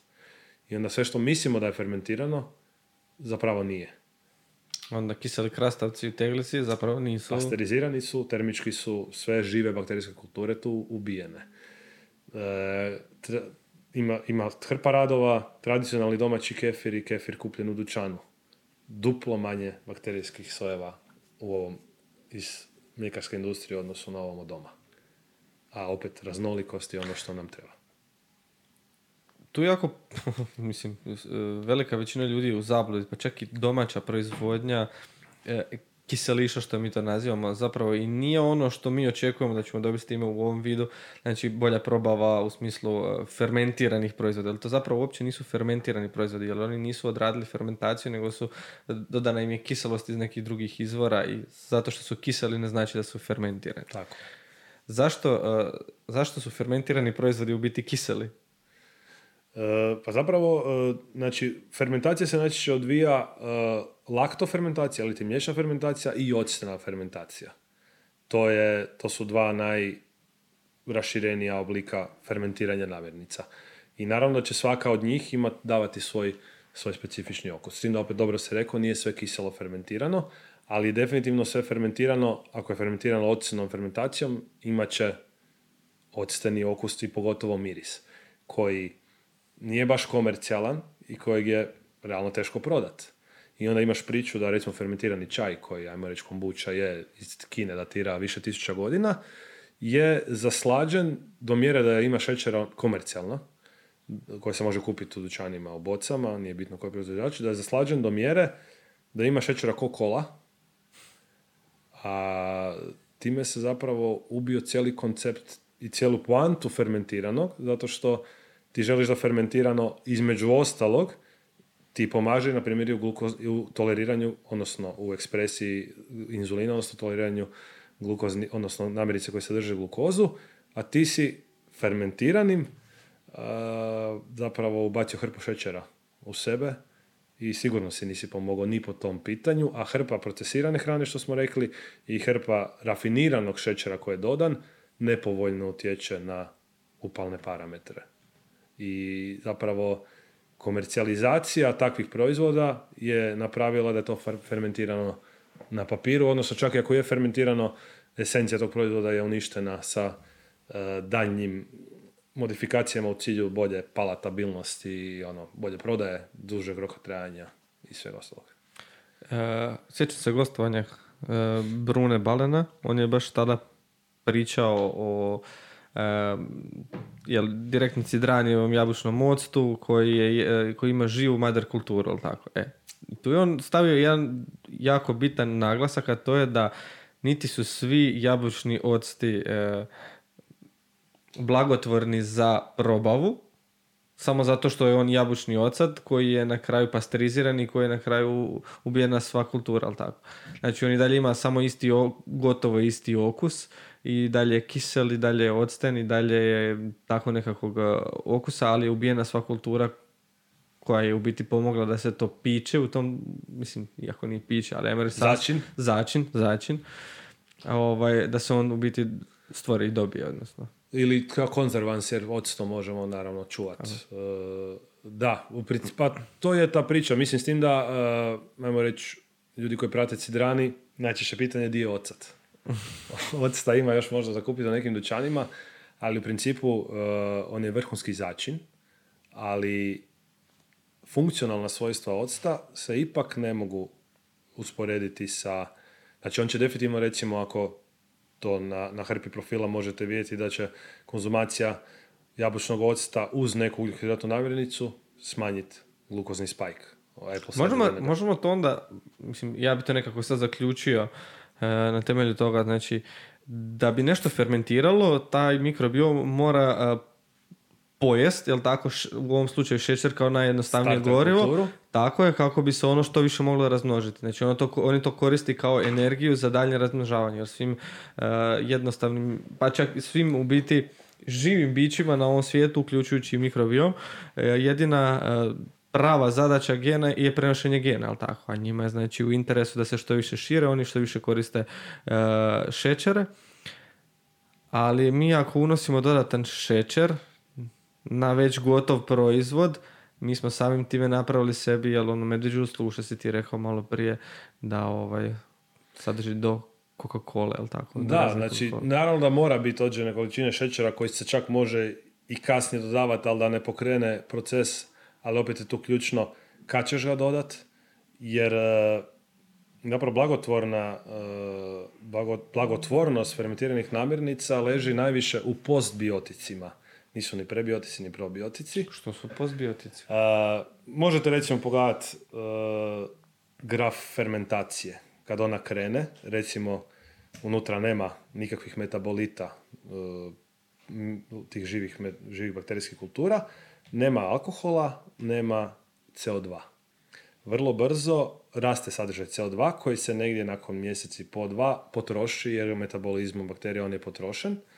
U prijevodu ako bilo koju fermentiranu namirnicu, konkretno na primjer kombuću kupite, a da je gazirana, vi znate automatski da je taj proces prekinut relativno rano, odnosno po meni definitivno prerano. Kasnije, nakon 2-3 mjeseca, M nema CO2, smanjuje se i sadržaj alkohola, eko ga možda uvijek ima, u određenoj mjeri maloj, ali nakon e, dva i po, tri mjeseca, ovisno koja je kultura i tako dalje, raste strašno sadržaj postbiotika, odnosno metabolita rada živih bakterijskih kultura. Kako, oni, kako postbiotici imaju ulogu u našem organizmu? Znači, postbiotici su recimo short chain fatty acids ili ti masne kiseline kratkog lanca, butirati.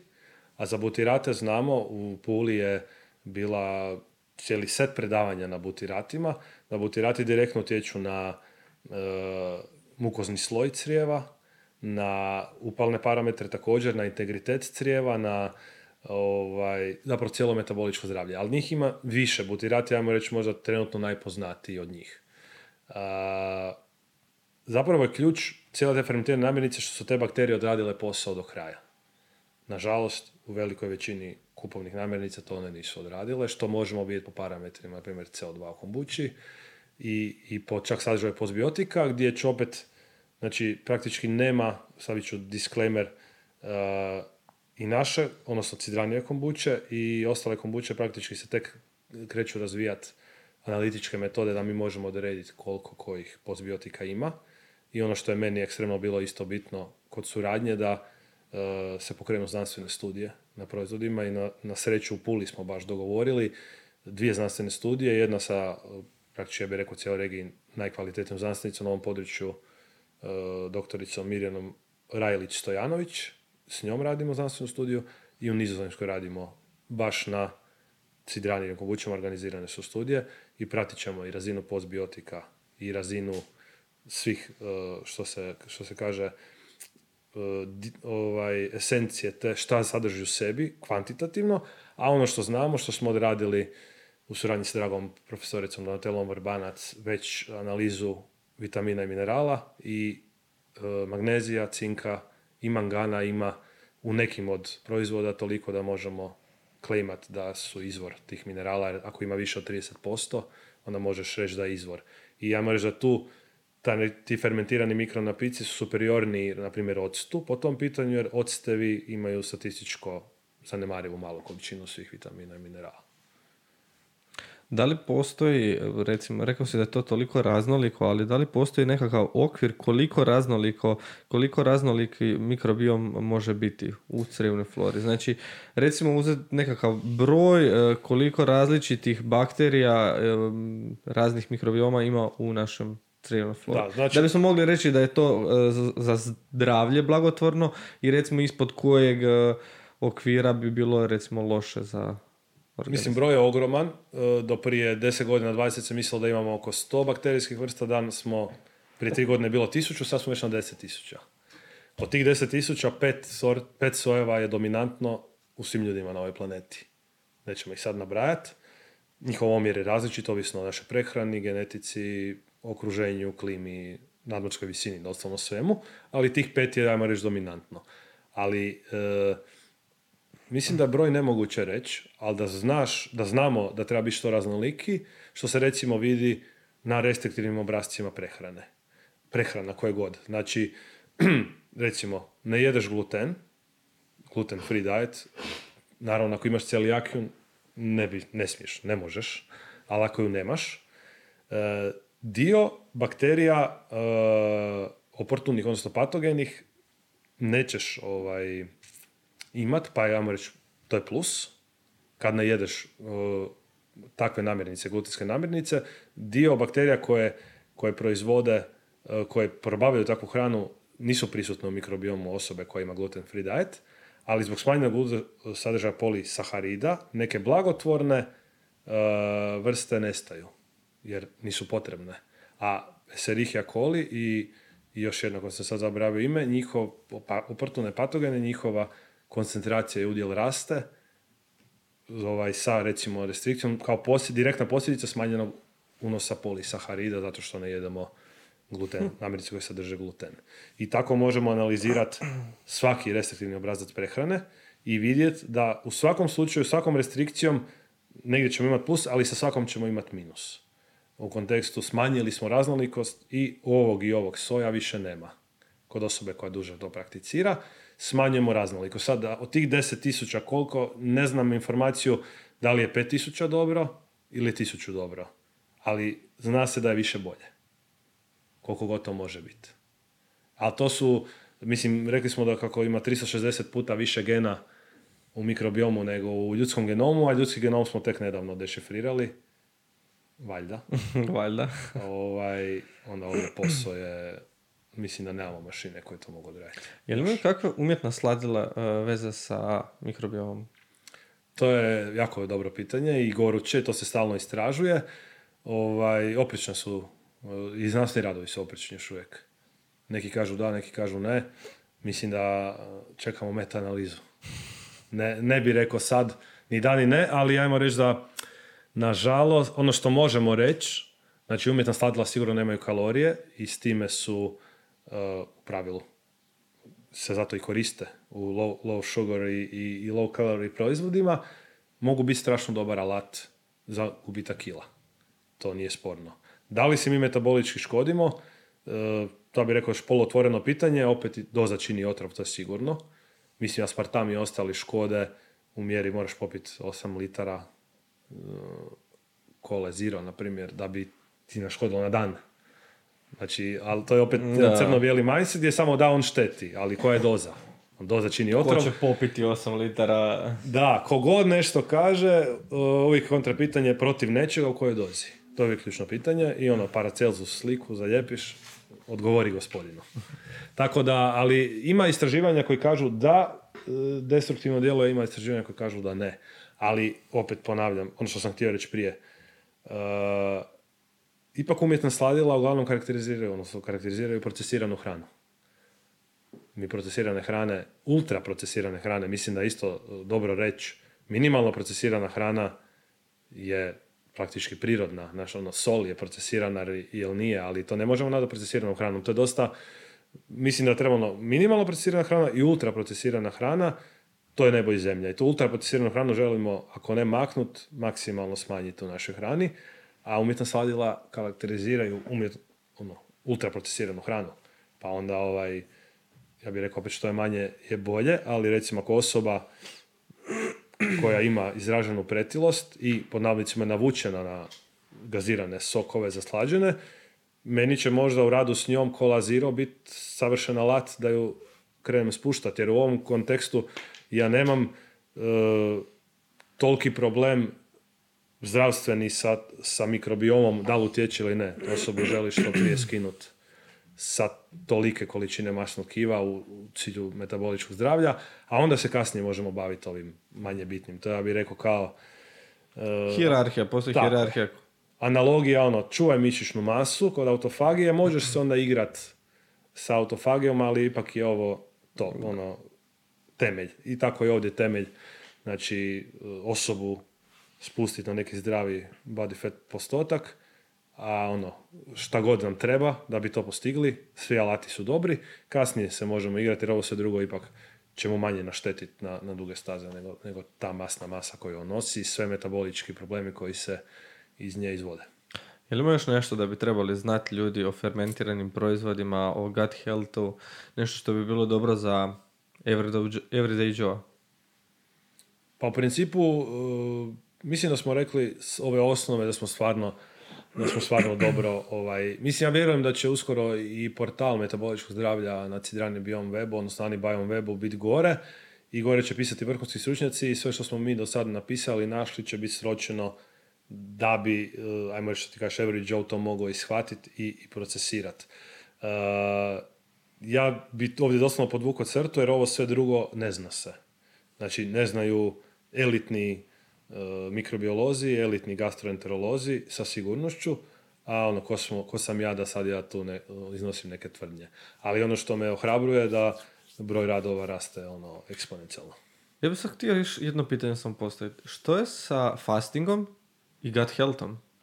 Jer sad smo rekli, sad smo rekli da uh, je potrebno unositi kako bi, ga, kako bi gut, potrebno je unositi raznoliku uh, prehranu i potrebno unositi samu hranu da bi se uh, mikrobiom mogao u tijelu širiti i povećavati što raznovrsnost, što količinu tih jel, mikrobioma. Što je onda sa fastingom? Što se događa kada ne jedemo 3, 5 dana, 9 dana, ne znam? Super pitanje. Naletio sam na jedan rad, ali ja bih rekao da je taj rad negdje niže u hijerarhiji, gdje mislim da ću ga realno brzo i objaviti na, na svojim društvenim mrežama.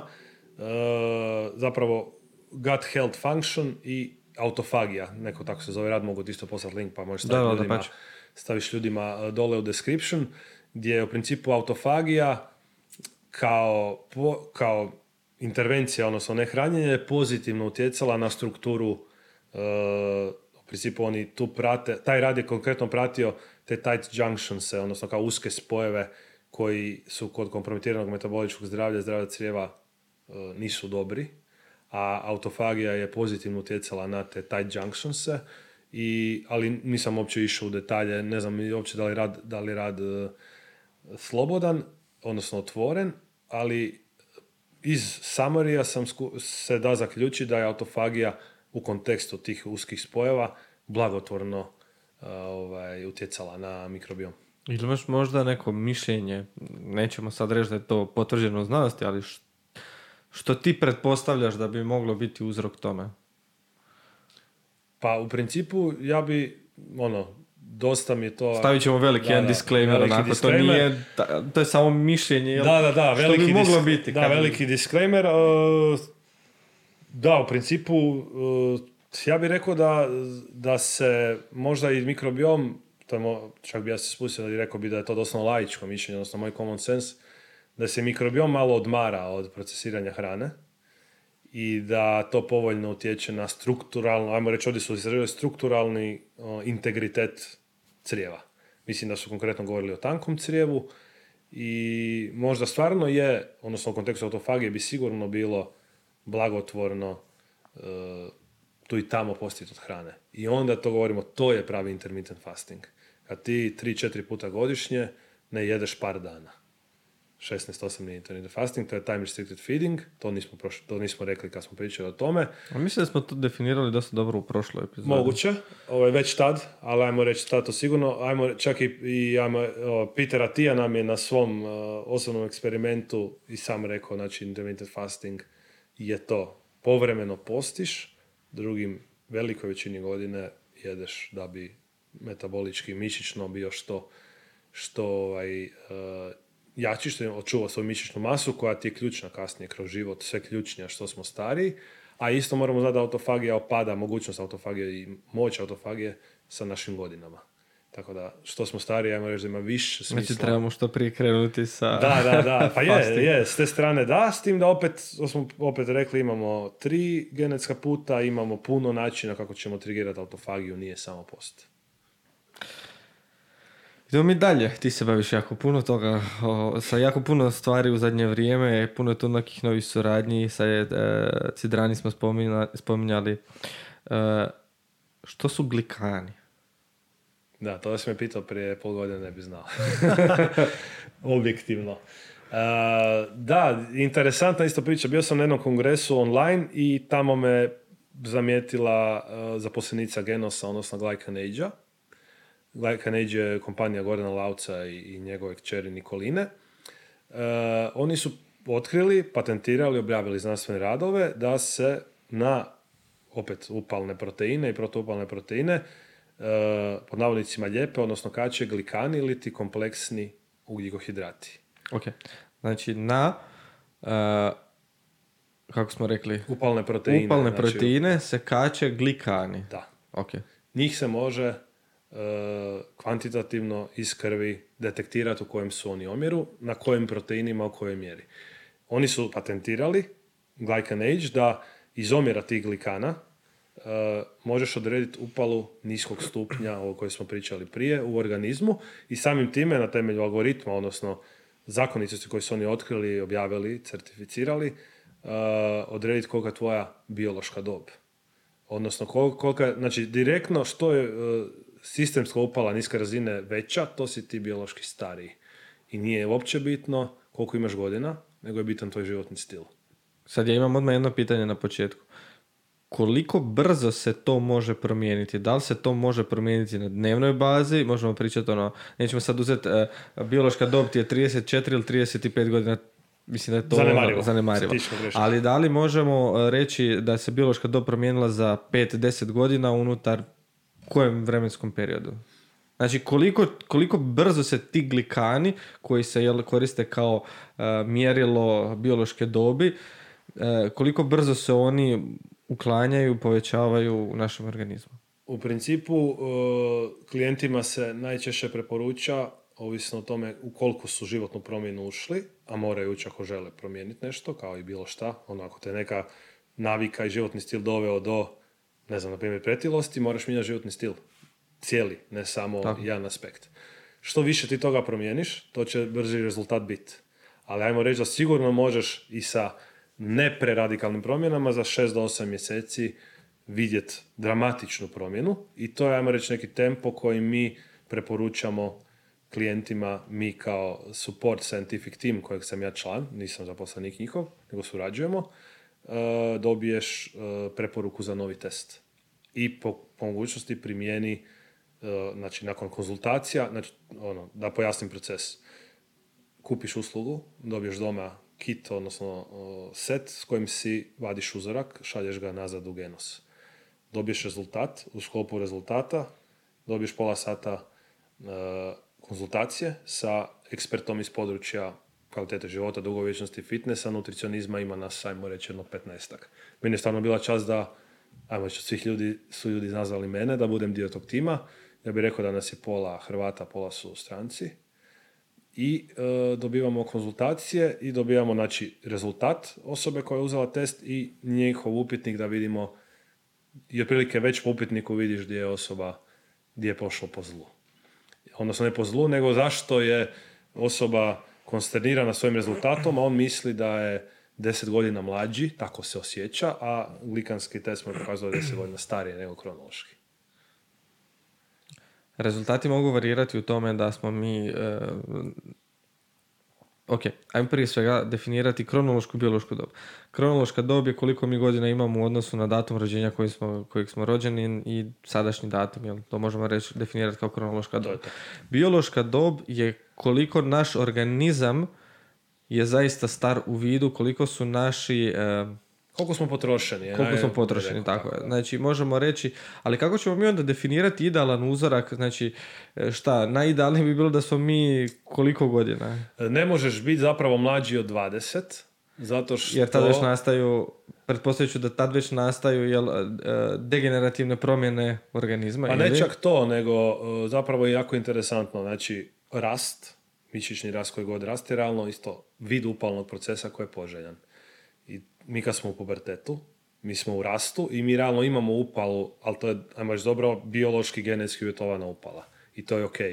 Ali negdje sa 20, tu već kreće priča utjecaja životnog stila i mi, ti, ajmo reći da mi svi želimo biti što bliži uh, okvirno 20 godina metaboličke starosti. Postoje ljudi koji imaju 60 godina biološki, odnosno kronološki, a 20 biološki ili 20 Zato što stvarno znaju šta rade i primjenjuju to i dobijamo reći tu rezultat. Mislim, ja sad taj rezultat, uh, to je znanost. Znanost isto raste i njihovo istraživanje će rasti, a ne bi taj rezultat uzimao, ko recimo kad se važeš na vagi ovaj, za omjer masnog kiva.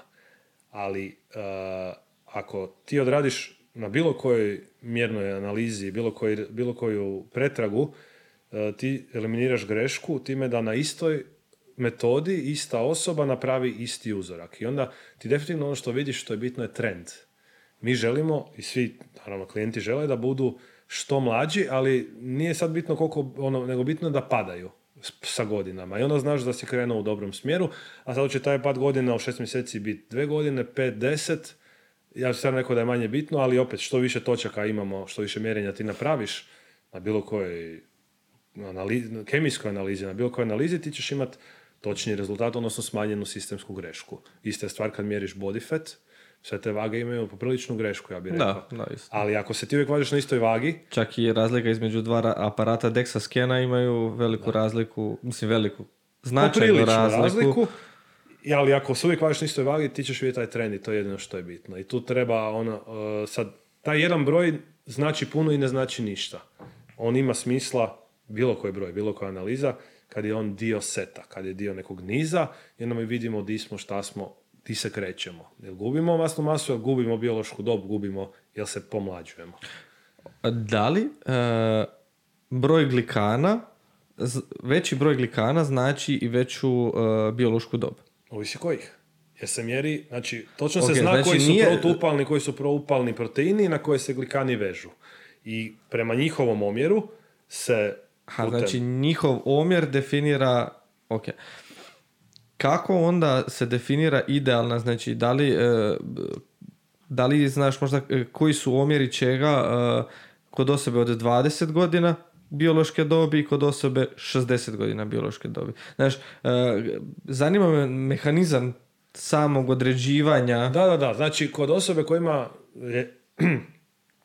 ne znam, ne vjerujem da je, uh, da je skala linearna, nisam ulazio, to je taj to na kraju rekao to- i company, company secret, ali to je ono dokazano.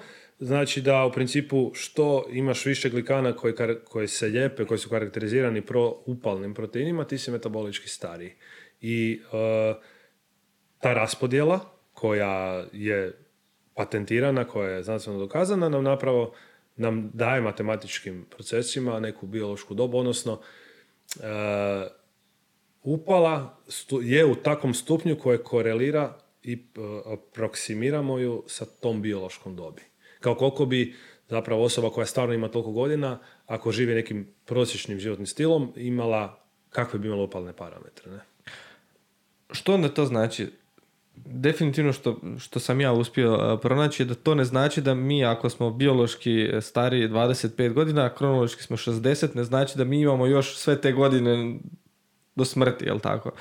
Ali što to zaista znači onda za nas? To znači da je manja... Što znači nekom ko je dobio taj rezultat recimo? Pa recimo ako imaš 10 godina više nego krono, no, biološki nego kronološki, to samo znači da ti je veća šansa da će te zadesiti neka metabolička bolest ili iznenadni infarkt, moždani udar i slično.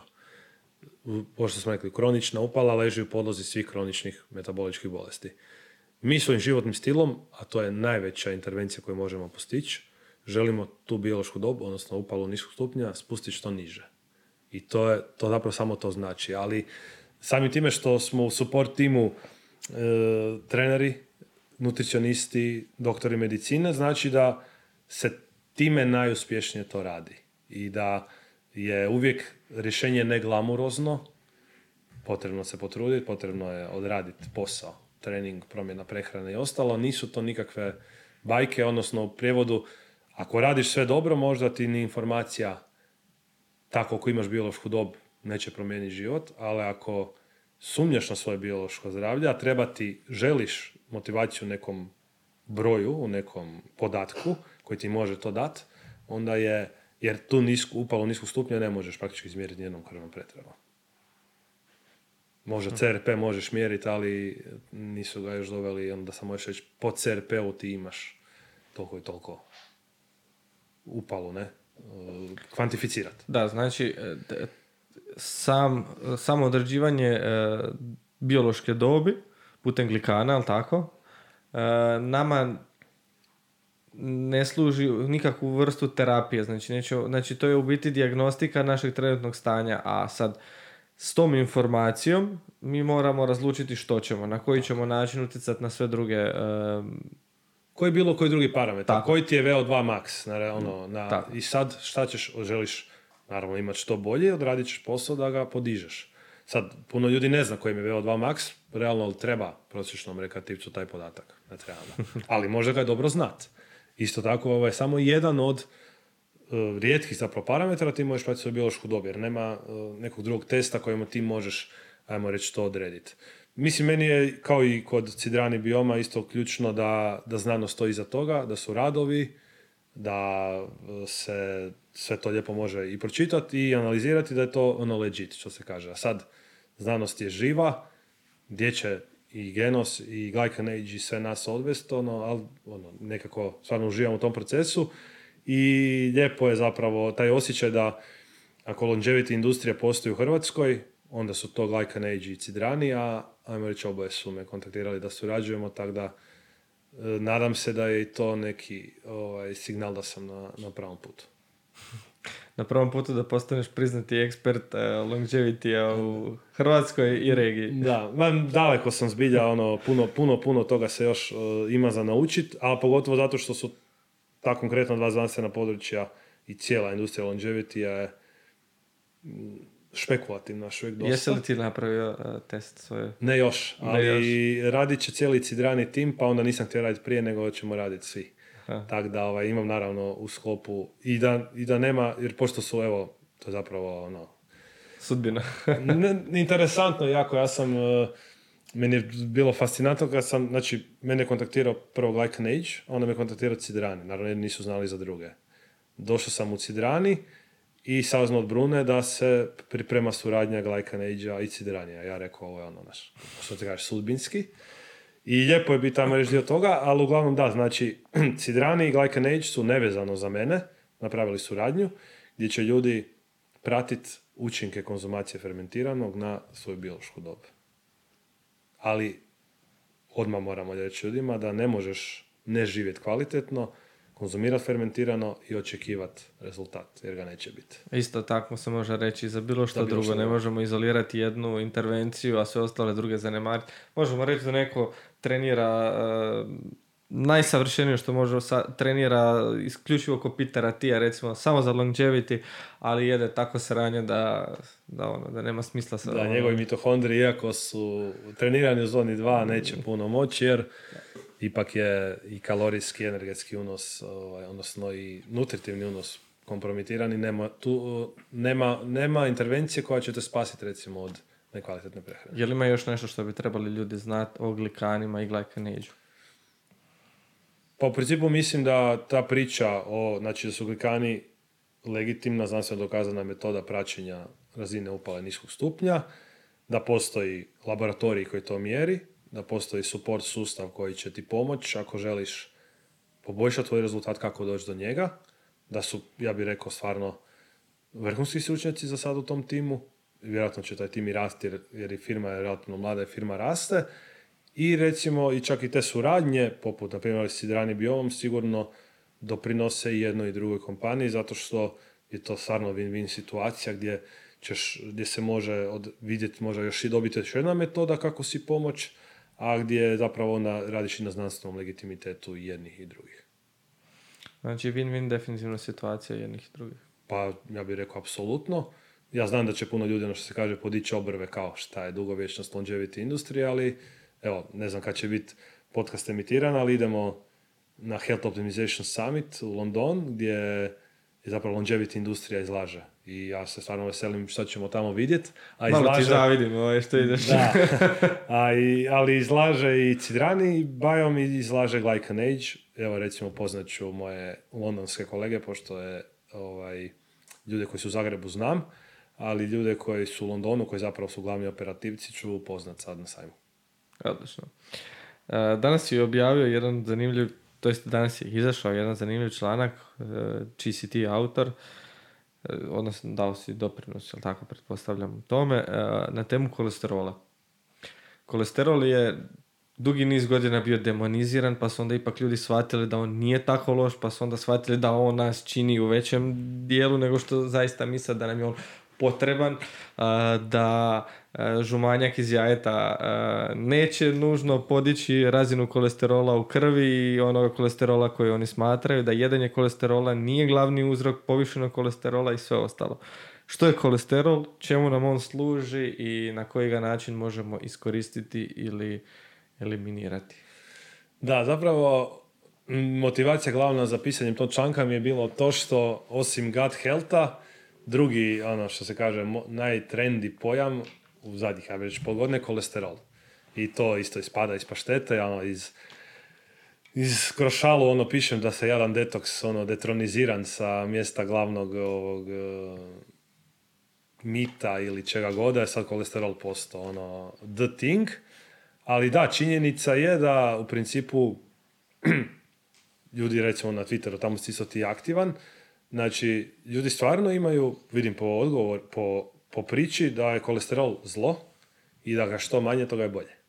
Znači kolesterol je sterolni alkohol koji je integralni, strukturalni dio svih naših staničnih barijera. U prijevodu bez kolesterola nemamo život. Točka. E, da li se kolesterol uopće mjeri? Ne mjeri se direktno, mjeri se LDL čestice. HDL, LDL ima ih zapravo pet, e, lipoproteina različitih gustoća, ali tako? I omjer njihov je nešto što nama daje jel, informacije. Zdrav ili nezdrav. Da. I sad zapravo uh, naše tijelo je dominantno voda, mi smo i krv je samim time voda, odnosno polarno otapalo. Masti, lipidi, sve masti, uključujući kolesterol, koji je zapravo koji je zapravo mast, je uh, hidrofoban, odnosno nepolaran i samim time ne može se kretati po ljudskom tijelu bez nosača, odnosno posude ili ti prevoznog sredstva, gdje na, ovaj, u, gdje na zapravo u akciju stupaju ti LDL, HDL, odnosno lipoproteini. Oni ih prenose po tijelu do mjesta gdje oni trebaju ili ne trebaju biti, ovisno opet naravno o količini. Ono što se, eh, što se zapravo eh, Problem je što se, demon, to što ti kažeš, demonizira se. Znači, kolesterol je, je zlo, kolesterol ubija ljude. I to ljudi stvarno misle. E, I kolesterol se unosi hranom. Znači, e, mi kolesterola u svakom trenutku imamo 30 do 40 grama u tijelu, jeli ga ili ne jeli hranom, a e, od, sve, od svega njega ko gledamo odakle, odakle je došao, niti petina, odnosno maksimalno petina je egzogena, odnosno unesena hranom. Većina naših stanica proizvela kolesterol. Ima više razloga za, to. Jedan od razloga je zato što taj kolesterol treba kemijski modificirati da bi on bio zapravo ugrađen, odnosno, odnosno nije u tom, ima esterski i neesterski oblik, nije u obliku kojem ga mi apsorbiramo, odnosno ugrađujemo, nije u hrani. Što u prijevodu znači da ne utječe praktički ni malo ili utječe minimalno. Ali nažalost danas i opet spominjali smo prije medicine u dobrom i u lošem svjetlu. Medicina ipak ono, smanji jaja, smanji masno, smanji slično, a kolesterol iz hrane nikako ne utječe na kolesterol u našem tijelu. A šta je zapravo loše kod kolesterola je to da postoji taj loš ishod, kad će velika količina LDL, konkretno lipoproteina koji nosi kolesterol, ima potencijal probiti dakle, stjenku i napraviti masne naslage u najčešće arterijama, je tako? Karotidna i uh, koronarna. koronarna arterija, tako je, i izazva začepljenje i posljedično dakle, krvožilnu bolest. Ali opet imamo krivu metu. Kolesterol je problem, ne? Niti ga mjerimo, odnosno mjerimo ga indirektno, što ti kažeš, kroz uh, lipoproteine, a opet, to sam iskreno i od Petera Tije i pročitao i taj dio sam uzeo od njega, uh, on smatra, a i ja bih rekao i radovi koje sam kasnije čitao isto smatraju, da bi bilo puno pametnije ne mjeriti HDL, LDL i lipoproteine, nego one apolipoproteine Apo. koji se ApoB, konkretno za LDL, koji su zapravo proteini koji vežu taj, uh, što bi se reklo, ja bih rekao da je to ono, tula. Znači ona imamo u tuli mast, a auto je lipoproteini, onda na nešto što veže auto i teret, to je taj apolipoprotein, on zapravo spaja masnu i proteinsku molekulu i mjerenjem njega mi dobijemo stvarnu informaciju koliki je naš rizik za razvoj krvožilne bolesti. A, koliko se on može razlikovati u recimo količini LDL-a, HDL-a i apobelipoproteina? Znaš, a, sad kažeš, ne, e, možda ne bi trebalo mjeriti ove u smislu da bi trebalo uzimati to kao nekakav e, mjerni instrument za kvalitetu, odnosno za e, optimalnu koncentraciju e, kolesterola u krvi, nego bi trebalo više mjeriti apobelipoprotein. E, kolike su razlike jednih i drugih, koliko dramatično mogu odstupati jedni od drugih, da bi to bilo ono, aha, gle, jebi ga, ipak možda nije ovo najbolji Da, zapravo ono što radovi kažu, znači LDL informacije nam treba, ali bez ApoB informacije mi zapravo ne znamo kolika je stvarno količina masnih naslaga u našem tijelu. I ovaj, iskreno medicinske vrijednosti ni ne znam koje su preporučene, one se tako i mijenjaju, jel tako, više manje redovno. Ovaj, ali baš zato što e, pretraga LDL-a nam ne daje ove fine informacije koliko imamo very LDL, odnosno very low density, LDL i intermediate density, a sve to jako utječe na razvoj rizika, odnosno za, na, na šansu za razvoj koronarne bolesti. Ne? E, što su onda lipoproteini i što su apolipoproteini? Koja je razlika između jednih i drugih? Znači, lipoproteini su strukturne molekule koje prenose masne, masnu strukturu, masnu molekulu, a apolipoproteini je veza između lipoproteina i masne e, stanice, odnosno ne masne stanice, nego masne materije, u ovom slučaju kolesterola. I kakvu onda korelaciju ima potkožno masno tkivo sa svim ovim pričama o kolesterolu? Pa potružno masno tkivo je, je znači kolesterol e, se ne manifestira e, u masnom tkivu, znači to je potkožno masno tkivo. Vjerojatno, znači, ovi to visi o prehrani, ja ne znam. To je ono, znaš, obično ljude, pretile ljude, ljude koji imaju višak kilograma, najčešće za njih odmah kažu, aha, ti imaš povišene masnoće u krvi. E. Zato te to pitam. Da, da, li, pa da, da, li je ta ono, veza, da li je ta veza stvarna ili jednostavno ono, to su... Pa mislim da je samo ono, mislim, pretilost kao takva povećana, kon, povećana ovaj sadržaj masnog tkiva na našem kostoru kojeg nosimo e, je zapravo vrlo simptomatična i vrlo često ide u paketu sa svim drugim metaboličkim parametrima, uključujući povišen kolesterol. Ali kolesterol je djelomično genetski uvjetovan i ne, ne mora značiti nužno. Ima jako mršavih ljudi s jako visokim kolesterolom. Znači to je opet energetski unos. E, ima je različito recimo genetika kako će utjecati i ne možemo po fizičkoj, vanjskoj, znači ono, appearance, to se kaže, imat e, jasnu sliku bez krvne pretrage kakav nam je visok ili nizak A po B, LDL ili neki drugi. Ima jedno pitanje koje se pojavilo, ono, kako uvijek e, prije snimanja nekoliko dana ili tjedan, ovisno kako definiram termin snimanja, postoje mjesto na Facebooku grupa gdje ljudi mogu postavljati pitanja, pa ovim putem pozivam sve koji su nas slušali i gledali do sada da se e, pridruže toj grupi jer imaju priliku postaviti pitanje mojim budućim gostima. I tako se pojavilo jedno pitanje, a to je zašto smo najdeblji u Europi? Pa ja bih rekao... Koji su faktori koji e, utječu na, recimo, Hrvate, da smo jedni od najdebljih u Europi? Da, znači priča o debljini je stvarno više komponentna i na kraju se svodi na calories in minus calorie out, ali ima toliko faktora da e, koji utječu na tu jednadžbu da ne možemo reći da ta jednadžba sve. Tih faktora ima, ja bih rekao desetak, a možda četiri glavna bi bilo prehrambeno okruženje ili ti prehrambene navike ili ti tradicija, manjak kretanja, nedostatak optimalne količine sna i dijetni mentalitet. Koliko ljudi često na dijete. Ja mislim, po meni, to je najlogičnije, sve što sam proučavao, da su Hrvati najgori od sve dece u ta četiri u kombinaciji.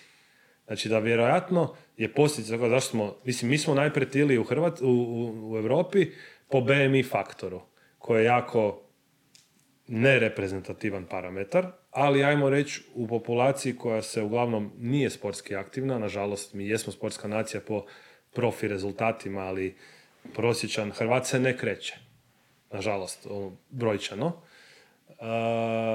I mislim da se kod nas desila ta najgora kombinacija ajmo reći, ta četiri faktora gdje se stvarno većina ljudi ne kreće, gdje je prehrambena tradicija loša, u kontekstu najviše, mislim što znači loše. Ne, možda ne jedemo toliko procesirane hrane, sigurno ima ljudi koji jedu, ali ja bi možda rekao ako moramo nešto uprijeti prstom, da imamo e, tu neku naviku, tradiciju da u svakom jelu imamo ugljikohidratni prilog. Znači doručak kruh, ručak testenina, večera krumpir. A između ljudi sjede na poslu, sjede u školi, sjede doma, ne kreću se, energija ne nestaje ni ne nastaje, tijelo evolucijski sa više energije sprema u mast. Uz to često možeš čuti ljudi ne spavaju dovoljno, ljudi se znači Kako ne je da ima spavanje i pretilost? direktne.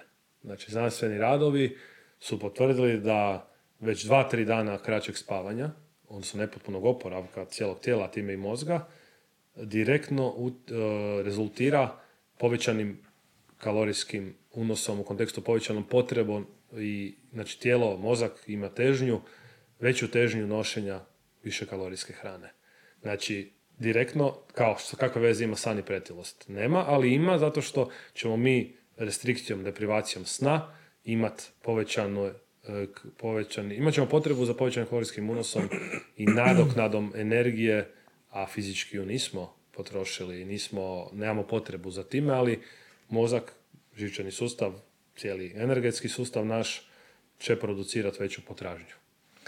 Ja bi to još malo samo nadopunio s nečim. Otvara nam se veći feeding window. Znači, mi dok smo budni, Matematički da.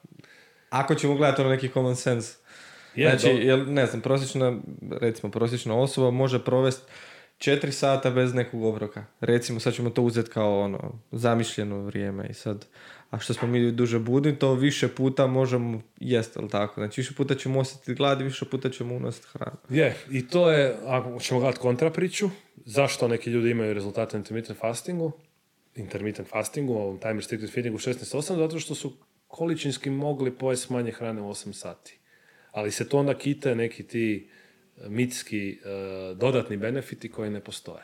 Nego kalorijska, znači svi benefiti intermittent fastinga, osim možda e, poklapanja s cirkadijskim ritmovima, zapravo su isključivo posljedica kalorijske restrikcije.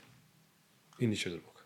Evo, zaokružili smo onda cijelu priču od dva sata sa ponovnim vraćanjem na početak. E, ima li nešto da si htio dodati? Pa nisam, evo, nadam se da nismo udavili ljude, nadam se Ne, ja da... se nadam da jesmo udavili Aha. ljude, jer ja mislim da postoje teme kojima treba udaviti ljude, jednostavno im treba neke stvari e, puno češće isticati ovaj, objašnjavati, potanko neke stvari objasniti. Ja mislim da ovaj podcast nije zamišljen kao da mi pričamo generalno o svemu generalno, nego da mi pričamo specifično o specifičnom. Znači da probamo doći do neke srži svih nekih problema, jer jednostavno generalne stvari možemo pronaći bilo gdje u svakom novinskom članku, oni će spomenuti tri stvari generalno i ljudi će se hvatati na to kao da je, ali ono, ajmo naći razlog zašto, zbog čega i na koji način. To je ono što, kako je Da. zamišljeno. ovo. Nisam sam udavio u kontekstu ono teme i odnosno o čemu svemu smo pričali, ali vjerujem da će ljudima biti zanimljivo. Lijepo, stvarno mi je drago da smo krenuli sa onom temom e, novih znanstvenih radova, da još jednom ljudima pokažemo na nekom, ajmo reći, neutralnom slučaju, samo smo slučajno ti ja tu temu na Da. potegli prošli put, da ovaj, je znanost živa, da se, da se stvari mijenjaju, da puno toga još ne znamo, da je razvoj tehnologije sad zapravo, relativno nedavno pod navodnicima sad krenuo i da konkretno tom gut healthu ono, zbilja uzimam tu neku rezervu, odnosno kočnicu samo zato što je objektivno ogroman još prostor i istraživanja će tek uslijediti. Mi smo, odnosno naša konkretno istraživanja tek, tek će uslijediti. Kad vidimo dizajn recimo Zonemergove studije koja je napravila ono Darmar što se kaže u znanstvenoj zajednici, to je ekstremno jednostavna studija, nemaš placebo u grupu, znači prostor i dizajna studije je još ogroman, a sa tom ponavljicima jednostavnom studijom si dobio mind-blowing rezultate, odnosno totalnu promjenu paradigme. A onda šta će tek doći sa novim studijama, tome se Jedva stvarno... čekamo treću rundu našeg razgovora. Da, ovaj, mislim da ono, barem godinu dana mora proći između, ovaj, kao što je prošlo sad. Da. Doće sigurno i pitanja i ne bi se iznenadio da za deset mjeseci neko kaže, e, ovo nije točno. I onda ja stvarno ono, ovaj, literaturu ćemo naravno isto staviti ljudima Tako za te meta-analize dole. Uh, stavit ćemo i ovo što smo spominjali kroz tekst. Mislim, znanstveni radovi, odnosno znanost, koliko god ljudi misle da je kompromitirana recimo tijekom korone, ovaj, ja i dalje stojim pred toga ako ne vjerujemo znanosti, nemamo čemu vjerovati, to nam je jedina šansa da, da ovaj, nešto bude legitimno i da, i da ovaj, ostanemo otporni, imuni, na, jer zapravo edukacija spašava, jer samo edukacijom se mi možemo oduprijeti, boriti od sve te šume kakofonije, što se kaže, i medijskih natpisa i neke propagande i toga. A dok nemamo edukaciju, smo doslovno glineni golubovi i možemo svašta primiti na sebe i vjerovati da je, da je točno. Sebastiane, hvala ti. Hvala tebi.